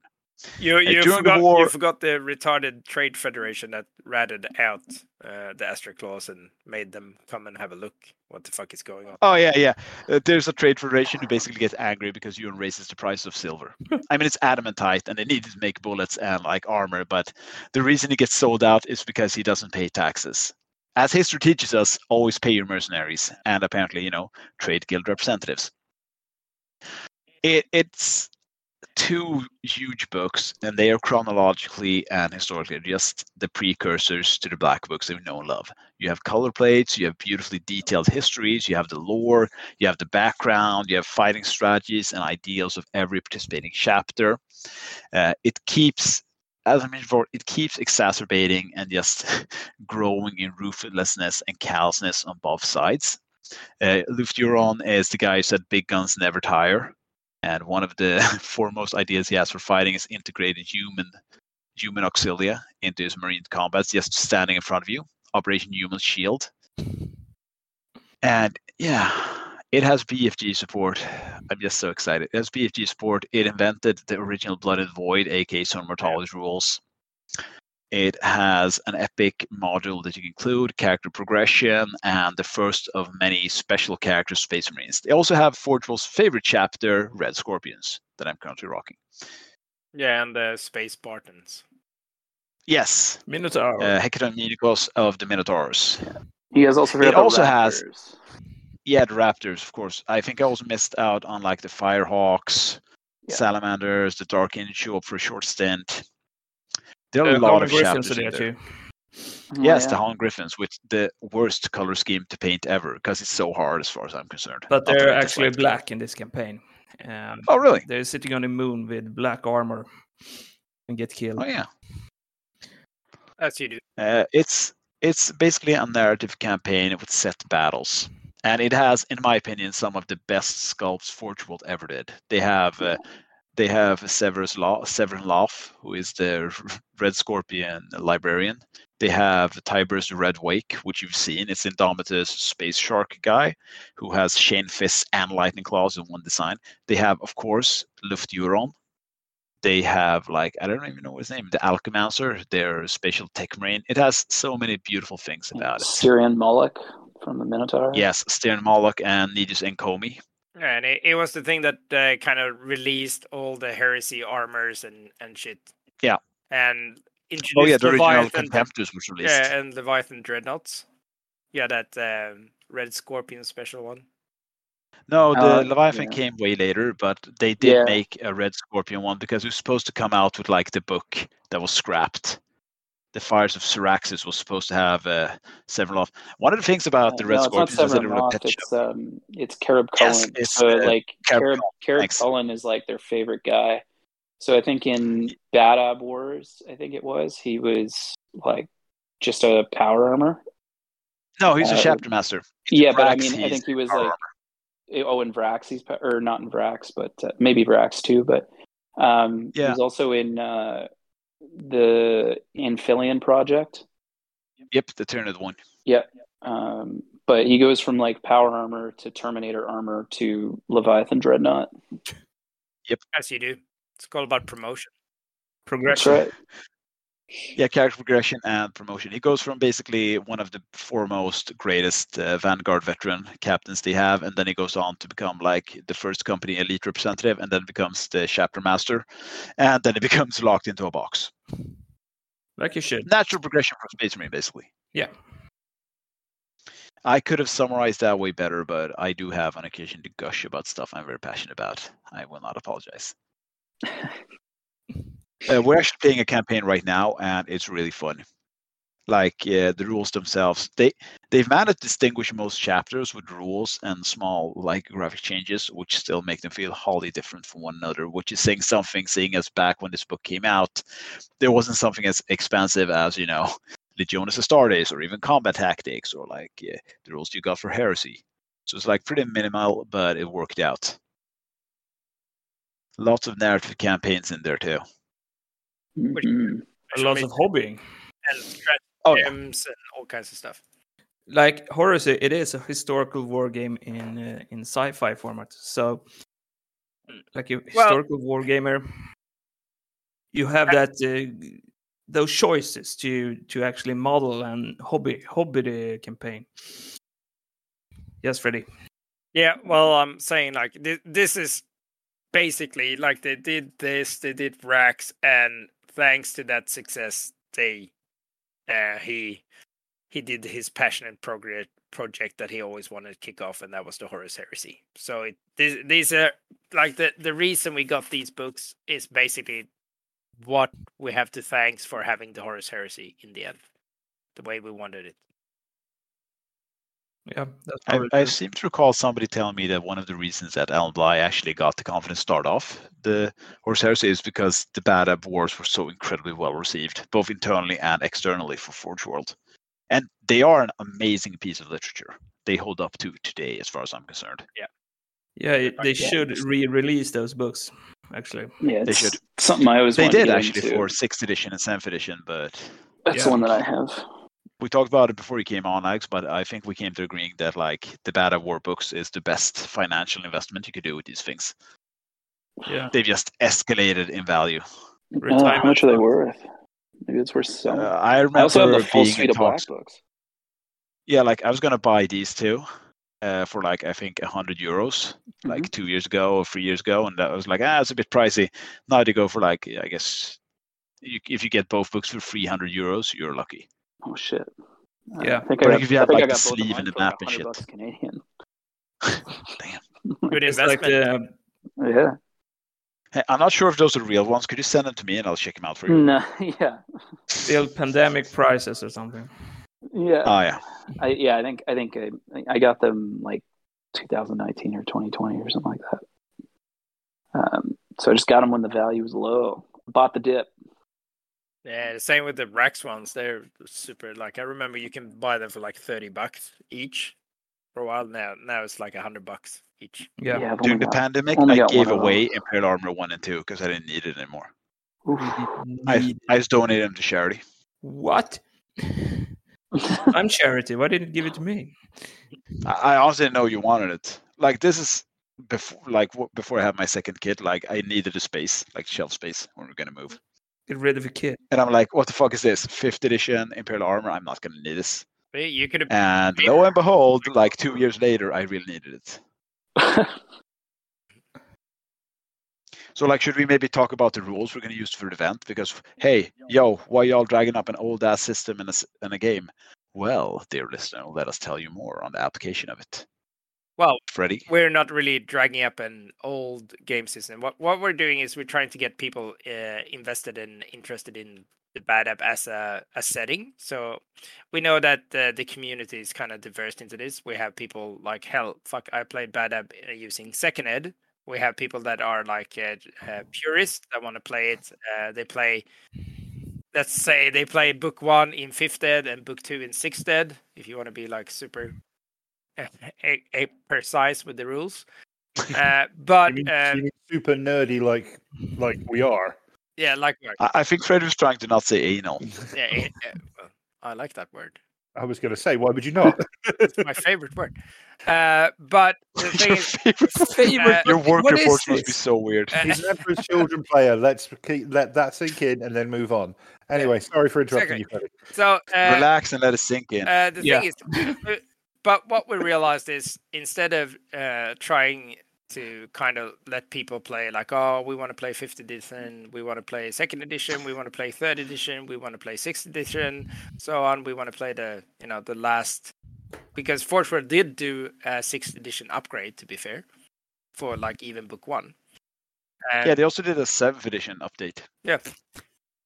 So what? But I know you hate seventh edition, so you wouldn't know about that. Uh, so what we're gonna do is we're actually done like a conversion of uh, Horus Heresy 2.0 into uh, our own Badab edition. I'm gonna fucking need that. Well, you can have it, Alex. Uh, which means that uh, it it will it will help people that play Heresy to at least try out like the at least the narrative gaming part of Badab, get in in ties because what we want to spread more than just the gaming part, we want to spread the awesome history and the massive fluff and the narrative part of Badab because it was kind of like the brainchild that got us into Heresy to start with. So we want to honor that you know that feeling of people getting the chance to enjoy Pay your dues. pay, your, like enjoy the setting of Badab um, and to make it that. easier for everyone is just to use uh, a rule system that is kind of current valid and that most people know And also, it's nice not having to memorize an entirely new, different rule system Yeah, in your mind. Take it from me, exceptionally like if you're trying to play seventh edition and Horus Heresy and fifth ed, Yeah. it's gonna take time to separate them in your mind. it becomes a bit confusing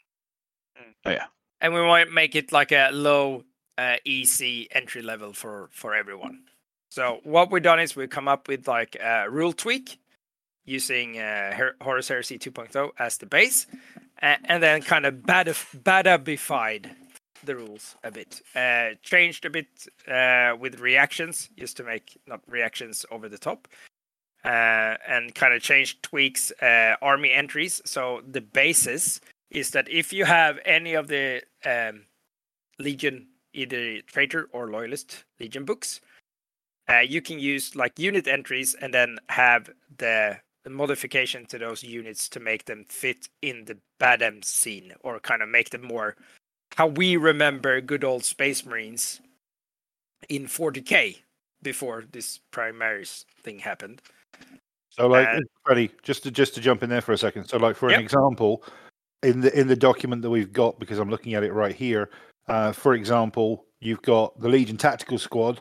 So you've put in notes like remove Le- Fury the Legion, add Combat Squad special rule, uh, and then you can upgrade one in every five models to a Flamer, Melter, Plasma, Heavy Flamer. So basically, you can build the classic Tactical Squad by using the stat block for the Heresy Le- Legion uh, Tactical Squad, and then these additional uh, guidelines, framings, whatever you want to call it. And see, uh, unfortunately, I listened to my uh, co-people here and accepted that a tactical squad can have different weapons than a flamer and a missile launcher, even though that's heresy. But apparently, hey, even even Girly Man allowed more than one option on each, so it's, it's terrible. fair enough. Fre- in Freddy's ideal world, it'd be like second edition. You buy a marine, and then you have to buy them a weapon, and then you can give them as many weapons as you want, but you're gonna die as f- fast as anything else. Yeah. No, that's uh, Rogue Trader rule. Rogue trader. Oh It's yeah, root toughness. this guy has a flamer and a power fist and a refractor field and also a vortex grenade. he dies Uh, on a two plus. Yes, I love displacer fields, and then the uh, never-ending argument if you go into like a lake, does he die or not? Because the lake is impossible terrain, but you're in a fucking Terminator suit. anyway, uh, let- let's not focus on that. but- Stay there. That's obvious. obvious. Uh, so, anyways, uh, we're going to do that. And we're also going to add units that normally aren't heresy related. So, people will have, be able to have their uh, Razorbacks. They will have those weird flyers that aren't Storm Eagles because they're smaller, but they're kind of like Storm Eagles. And what else do we have that is like super 40k ish? Well, there will be the different. Um, we've talked about. You mentioned different. Um, I'm trying to think of the words. Units. So there's things like possibility of like Sternguard and all Oh, those yes, other options. obviously, you'll have the you'll be able to feel well. You can still feel normal Terminator armor, so that's not a difference. Uh, Mhm. you'll be able to have like box treads, which you can still have, uh, and so on. Um, and also, we'll add on uh, chapter tactics, which is kind of important because Mhm. what if, if people remember back in the day, it's sort of like um what we have now in 2.0, where we have Legion rules, where they can have like a Legion reaction, and and you have different upgrades to your Legion. Like let's say Iron Hands have, you know, neg one on strength of enemy weapons shooting at them. Obviously, we'll have that for Astral Claws. We'll have that for Minotaurs. We'll have all those kind of rules for the chapters, and we'll call them chapter tactics to get that flavor of the different ones, like the crazy shark people uh, getting all crazy and close combat and you have like uh, Astral Claws having all these extra human uh, auxiliary and being extra tactical and tax dodgy, stuff like that. Combat tactics. Uh, uh, Dodge- and tax Lament- dodging. Lamenters just like re-roll sixes. That's it. It's- it's to, you know keep it fluffy. You know, if they win, you roll again. Like on a two plus, you lose anyway. So, like, if you play the Astral Claws, you can get what 10% extra points allowance because you cheat on your taxes. Exactly. It's like uh, That's But everyone no else health get has, on insurance. like has 2,000 points, you Uh, get 2,200. yeah. So, uh, I mean, I'm I'm I'm a little torn on where I would go because I'm always jumping between Carcharodons and Raptors. But uh, I did recently come across an Asterion Moloch. So, uh, what would my chapter tactics be in those three situations? Uh, we can look here. If you didn't we put up the rules? Yes, I did. So which Uh, one's going with? Which one Sorry. I, I switched over to my phone. All right. my, cool. uh, My computer So- headset was dying. we have your space sharks have the Reavers of the Outer Dark. So they Mhm. have fair one special rules because they're scary. Oh boy. And uh, any in the tactical squad uh, may exchange their bolt gun uh, for a close combat weapon, for example, a chainsword combat blade, for free. And obviously, you have to model that. Uh, and also, they have the blood hunger. So it means that all space sharks gets the rage one special rule uh, after they have either destroyed an enemy infantry unit in assault or forced them to fall back. So yeah, have But, little but also, if you play Space Sharks, your opponent is allowed to constantly ask if you like fish sticks. Yeah. and You have to beat each other with fix, fix sticks, uh, fish Yeah. sticks. What was the And other ones you wanted to play? Uh, Raptors, Raptors, Raptors. and Minotaurs. yeah, Raptors and Minotaurs. Yeah. Alright. Uh, Raptors, uh, basically, they have Strike from Shadows, uh, which means that uh, Space Marine Raptors that have the infantry unit type, but does, does not only also have the heavy unit subtype or Legion Warhawk Hawk jump pack or Terminator armor against the scout special rule during the first game turn and have shrouded 6 plus special rule. Minotaurs. Okay. Minotaurs, uh, if your name is Pelle, you're not allowed to play this. Uh, no, they have unrelenting assault, uh, which means that they don't need to take moral checks uh, due to losing 25% during the shooting phase and may reroll pi- pinning tests. And also, they gain the Crusader special rule. In addition, they add plus one to any roll to determine the charge distance while an while in an enemy deployment zone. That's pretty cool. because they're like grumpy Spartans. Yeah. It's a great way We're of putting on it. Athens. But you also have like charge, everything that has a red color on it. That's true. And yeah, you get plus plus one charge distance about anyone who has a red cape. Yeah. Yeah, we're, So, we're extremely mature on the rules front here. yeah. Yeah. Yeah. So basically, we have rules for like the Mantis Warrior for the what what should you say the rebels, uh, the Executioners, Separatists. Separatists, Tiger Claws, Lamenters, Astral Claws, and then the Loyalists. We have the Firehawks, Fire Angels, the Raptors, Howling Griffins, Sons of Medusa, which is basically fucking Iron Hands, Red Scorpions, Minotaurs, Nova Marines, Exorcist, Marines Errants, Salamanders, Space Sharks, and the Angels Revenant. Yay, Exorcists. Woohoo. I don't know why we have the Angels Revenant. It's because I think my son wanted to play them. Yeah, it's kind of funny too because a lot of these got expanded in like the what are they called? The guys who had a role playing license. They did like the Deathwatch books and stuff, and they Oh, expanded uh, a lot of the Badab War chapters. Fantasy Flight. Something. Yeah, Fantasy Flight. Thank you. Yeah, they actually expanded a lot of the lore because they were like, oh yes, the Nova Marines have a proud tradition of fighting mainly with power spears, and I think there's something like, uh, what is it? The Marines errant, like no, it's like the Spectres are in there too. Uh, the Silver Skulls show up for a quick turn too, and just expanded on their background a lot, so we can use that and just put in some fluff about them. Because some of these guys are basically like they showed up and fought and got their asses kicked and went back to Terra for reinforcements.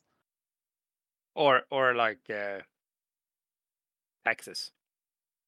Yeah. So yeah. So uh, that's basically what we have. Uh, I guess uh, we're gonna put up um, our uh, first draft of uh, the event rules as soon as we can, Mhm. so people people can start doing. Uh, the are we going to talk about the event yet, or we're not? Yeah, I mean, I think the one thing I was going to ask is just when it comes to actually building a list, is it massively different? Um, but as you sort of touched on, we're using the the Heresy 2.0 rules, so I'm guessing we're using like a Crusade Force org chart. Um, yeah, we're using the same same force org charge, obviously. Mhm. Uh, so that's that's no biggie. Um, it's not that different. If you have ever built a a fucking uh, army in 40k, and if you have two tactical squads, some dreadnoughts, a rhino, uh, you're basically home for this, and like some cool character. Yeah, I mean, it, it's not. I mean, it is, as you said, it's very much uh, 40k old school style of build. So it's not Yeah. rocket science. But I, I just wanted to see if just be a bit clearer on the the sort of potential expectations for somebody who's listening and going, "I'm interested. What do I have to do?" Because it's it is very new. Um, this particular approach. So if, if like we said, follow the how to build an army as far as 40k uh, as far as 30k is concerned there are lists of units that aren't available. There are lists of uh, changes to existing units to make them fit within the time frame.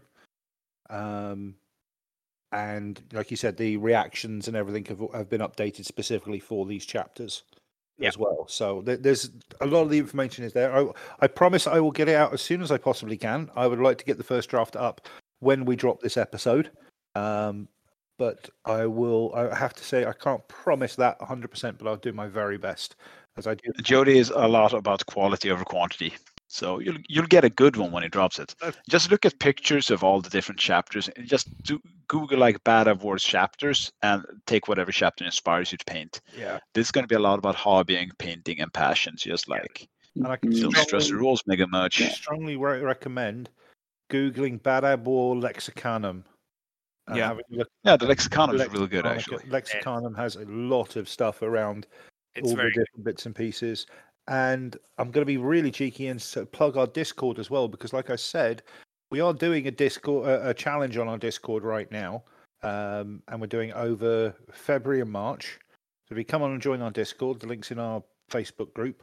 Um, you can come and join us, and it's basically the challenge is quite simple: one HQ, one troop choice, one extra unit. Um, you can work it out however you want, but that's what we're aiming to do by the end of March.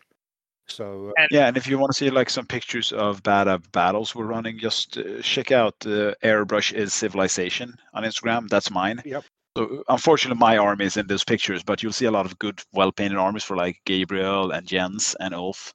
So we have like uh, five or six different chapters. Might give you some ideas. Yeah. Also, you'll see like 2,000 points of Red Scorpions is not a lot of units. no. Just uh, give it a check. did I And, talk uh, you, Alex, or was it Freddie? Uh, Sorry? I, I don't know. It was all of us. Okay, no, but the, the the thing is like uh, obviously this is like an introduction to Badab, so it's going to be like one of our first events, and we're not going to aim for like super massive mega apocalypse armies. Uh, so uh, we're just going to have like uh, one thousand two hundred fifty points, and if you if you kind of imagine one thousand two hundred fifty points in uh, Horus Heresy, that's it's going to be roughly the same amount of models in a Badab army as well. So Very Yeah, the neat thing is like the Badab campaign ladder goes through different phases. And the first phase is roughly around 1,000 points. And then when you end, it's like 3,000 points with a Lord of War. So just grab a friend, do this challenge as a Link on, and then you can go home and keep playing the campaign. exactly. Mhm. and we're going to repre- represent these uh, phases because obviously in, in the books, which which I like, if you don't get them, Mhm. do get them because they're fucking awesome. Uh, we're gonna- Just sell a kidney or something, doesn't have yeah, to be your own. sell your kid. uh, I can't sell my kidney, so yeah, sure. Yeah. Uh, so the the thing is like uh, just like uh, Christopher said, uh, it's it's kind of like a escalatory campaign uh, where you kind of start off with small forces and then eventually end up at the massive siege of Badab and the kind of end game. Imagine Siege of Terra, but you know Badab war style, uh, s where you have like titans running around. Uh, but what we're gonna do is we're gonna do this in like a micro scale cosmos for the first time because this is the first time we're introducing Badab as a concept for everyone. So we're gonna do like uh by escalating, we're just gonna make sure that there's more players on uh, tables, and we're gonna have like um, the narrative missions representing the different phases of the Badab War. So you can feel like the, the historical progression of the Badab campaign. Hell Well, yeah. that, go, that goes nicely into um, actually sort of the next point is how's the event going to work? Let's go into some detail on that, dude. Oh yeah. Uh, so the the first part is it's gonna be like a, a version of Centurion where we're gonna basically tailor. Uh, it, it it's a three day like it's a three mission event, and each of the mission is gonna represent one of the different phases of the actual Badab uh, war that happened. So in the first one, it's gonna be basically when the loyalists kind of walked in, there was a lot of boarding actions, a lot of small skirmishes where where they were probing like what the fuck was going on. Uh, so we're gonna have like a Centurion style where we're gonna have heaps of Zone Mortalis tables. We're gonna have heaps of like uh, uh, train heavy tables uh, for you to play like your 1000. So everyone's gonna play like a 1000 Centurion list. Uh, after that, we're gonna have like when when you had more pitch battles that phase of the like building up to the climatic end game you had more pitch battles where we, you actually fought about the different planets. Uh, there are heaps of famous battles that happen during the the Badab actual war. Uh, so we're gonna have like a pitch battle and that's where we're gonna have like two players coming together on each faction. So you're gonna have like basically two so you're gonna use all your your 1000 army that you had in your previous battle and you add up with your uh, your teammate. So it's going to be 2000 versus on 2000. So we're going to have that experience of actually the Badab War where different chapters going on together fighting against each other. It wasn't just Aster, Aster Claws fighting everyone else because there was uh, uh, chapters are much smaller than legions. I don't know if if you all remember this, but a chapter is not as big as legion, so there there was a lot of fightings where the chapters cooperated. So we're gonna have like two versus two, and then in the end game, there's gonna be like the the siege of Badab, like the the massive Badab thingy, where we're finally gonna bring out our walls again. From, from from the good old Scandus event, uh, and and there is an actual battle in in um, the first book that is like the Siege of Badab battle, and we're gonna do like a modified version that is gonna be two versus two, so it's be two thousand five hundred points each side, and it's gonna be a part of that final push. So each table is gonna be like representing one sect- sector of the final Badab fortress uh, of the climatic end battle and then we're going to see like if there's breaches and kind of tally up campaign points as you go. So each phase is going to end up with like, just like uh, Alex explained when he ran LVO, it's going to be each phase is going to give some sort of bonus to the opponent. It actually used to be that in in the beta books. So it's each phase is going to give like a if the loyalist wins, they get a bonus going into the second phase, and so on and so on. Very cool. And that's going to be, that, that sounds like a lot of fun. It's a great way to approach uh, doing something new, like bringing everyone together rather than you got to go through a whole new event just on your own. You know, we got to team you up and then everybody's going to slap face and have a big fight at the end of it all. Very and it. obviously there will be some normal uh, Varangian heresy shenanigans used to. uh, there, there's heaps of cool stratagems that they used to play uh, in Badab, so that we're going to use that a little bit more uh, to kind of like push the narrative on different tables and depending on things that happens and get reported to us we might like uh, add events occurring on different tables and so on uh, just to get that more things that happen historically might happen as well on your table depending on who you're fighting. If there's like a a, battle that has actually happened in one of the imperial army books and certain things happens for that battle we might uh, add on some little tweak to your game just to make sure that you you kind of feel like you're in part of that battle I mean, that's what it's all about at the end of it, isn't it? There's everybody having fun and telling the story. So, any chance to sort of make that easier and a bit more fun for everyone is exactly what we're going to jump on. Color me jealous. well now you have to get bad at mate What if I just ran like a massive international Badab event like next year? Uh, How's that maybe you sound? should- that sounds like a good plan Yeah, you wanna come to Canada.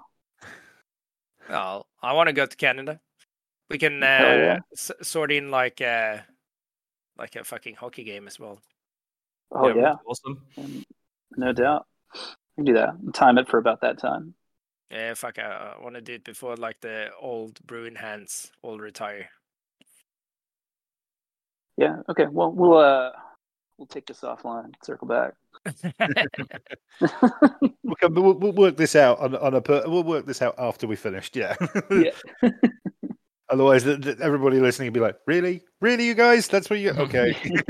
we don't need that level of judgment, man. We don't need that level of judgment." Um, but yeah, no, that, I think it's going to be an absolute blast. I really do. I'm really looking forward to it, and I know there's uh, yeah. It sounds awesome. Yeah, I, I'm, like I said, we're building up a small community on the on the Discord channel. I know there's at least one biggish community up in Stockholm that you play with, Freddie. Yep. I'm hoping that we're going to see lots more people sort of come out of the woodwork um, here in Sweden with with you know with their ba- love for Badab. I mean, there's a couple. I think it actually maybe not be a couple, but think if you have salamanders at least, you don't have to paint an army. you can just jump in with your salamanders because they're good to go. Or Uh, Dark Angels. really? Maybe not. No, I don't think the Dark Angels are in this one unless they would be. Well, who knows which side Um, they'd be on. you're thinking about Vraks Yeah, Oh, I do. yeah. But salamanders, you're already good to go, so you've saved yourself having to paint anything new. And so many of them are in friendly heresy heresy friendly color schemes. Uh, although I must admit, my own personal thoughts. Yeah, I mean, if, you are, I don't know what the right word is, brave enough, mad enough to do like a quartered scheme like Howling Griffins or Nova Marines, um, my hat's off to you. You're you're you're insane, but well done. I, I look at those color schemes, and I mean, do you remember the uh, image from White Dwarf way back of the dude who did the, his old his own Howling Griffins battle company? Oh yeah. Yeah. that just every time, man, every time I think about that, I'm like, that's beautiful. How is he still sane from painting that? how is he still? How is his mind still in one piece? But uh, yeah, I can't he wait. was Either that or spending time with his wife. So he's- Yeah, Picked it should. yeah, I wouldn't know what that's like anymore. Um, dark, I know. Ooh, he went dark again. I can't get divorced if I never get married. it's true. You can't fail if you never try. yeah, that's right. Tried too many times, failed too many times. I'll leave it at that. Uh, but uh, no, in all seriousness, I'm, I'm really looking forward to this event. I think it's going to be an absolute blast. Um, is there any um, anything else that you want to cover on it, Freddie? Well, basically, if you're interested and if you want to know more, just hit us up on uh, all our social medias. Uh, obviously, you'll be able to read through that uh, pack that we have so far. You you won't be able to see uh, the classic Space Marine units, uh, as in this what are they called? Like the Storm Raven, maybe the flying thing. Uh, yeah, I think so. Actually, Yeah, some You can lad- still use Storm Eagles though, right? yeah, you can. Yeah. Okay. Cool.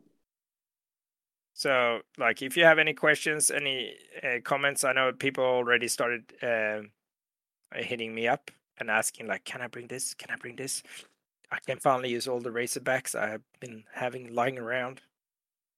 Stupid flyers and box threads and, you know, all that shit. And all my Mark 7 Marines that I now just been collecting dust. It's like, do all that shit. Just bring it and have fun. It's going to be a lot of fun. It really, really is. I'm, I'm, yeah, it's going to be a lot of fun. I'm already getting grief for, for uh, having to show up there, so uh, we'll we'll have to make sure it's going to be an awesome event. I mean, what else are we going to do? Um, yeah, very much. Anything about Linköping that you want to wrap up with as well, dude? While we're here, because I think we're going to bundle this up now and head out towards our outro. But is there anything about Linköping in in and of itself you want to mention?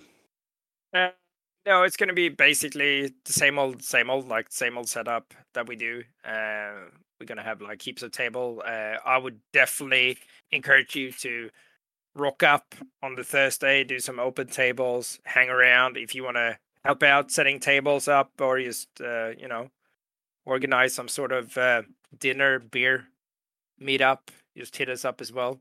Because well, I think we're planning to do what we always do: grab a couple of beers, have a nice feed, basically Thursday, Friday. Uh, try to be on time on on the, the mornings afterwards.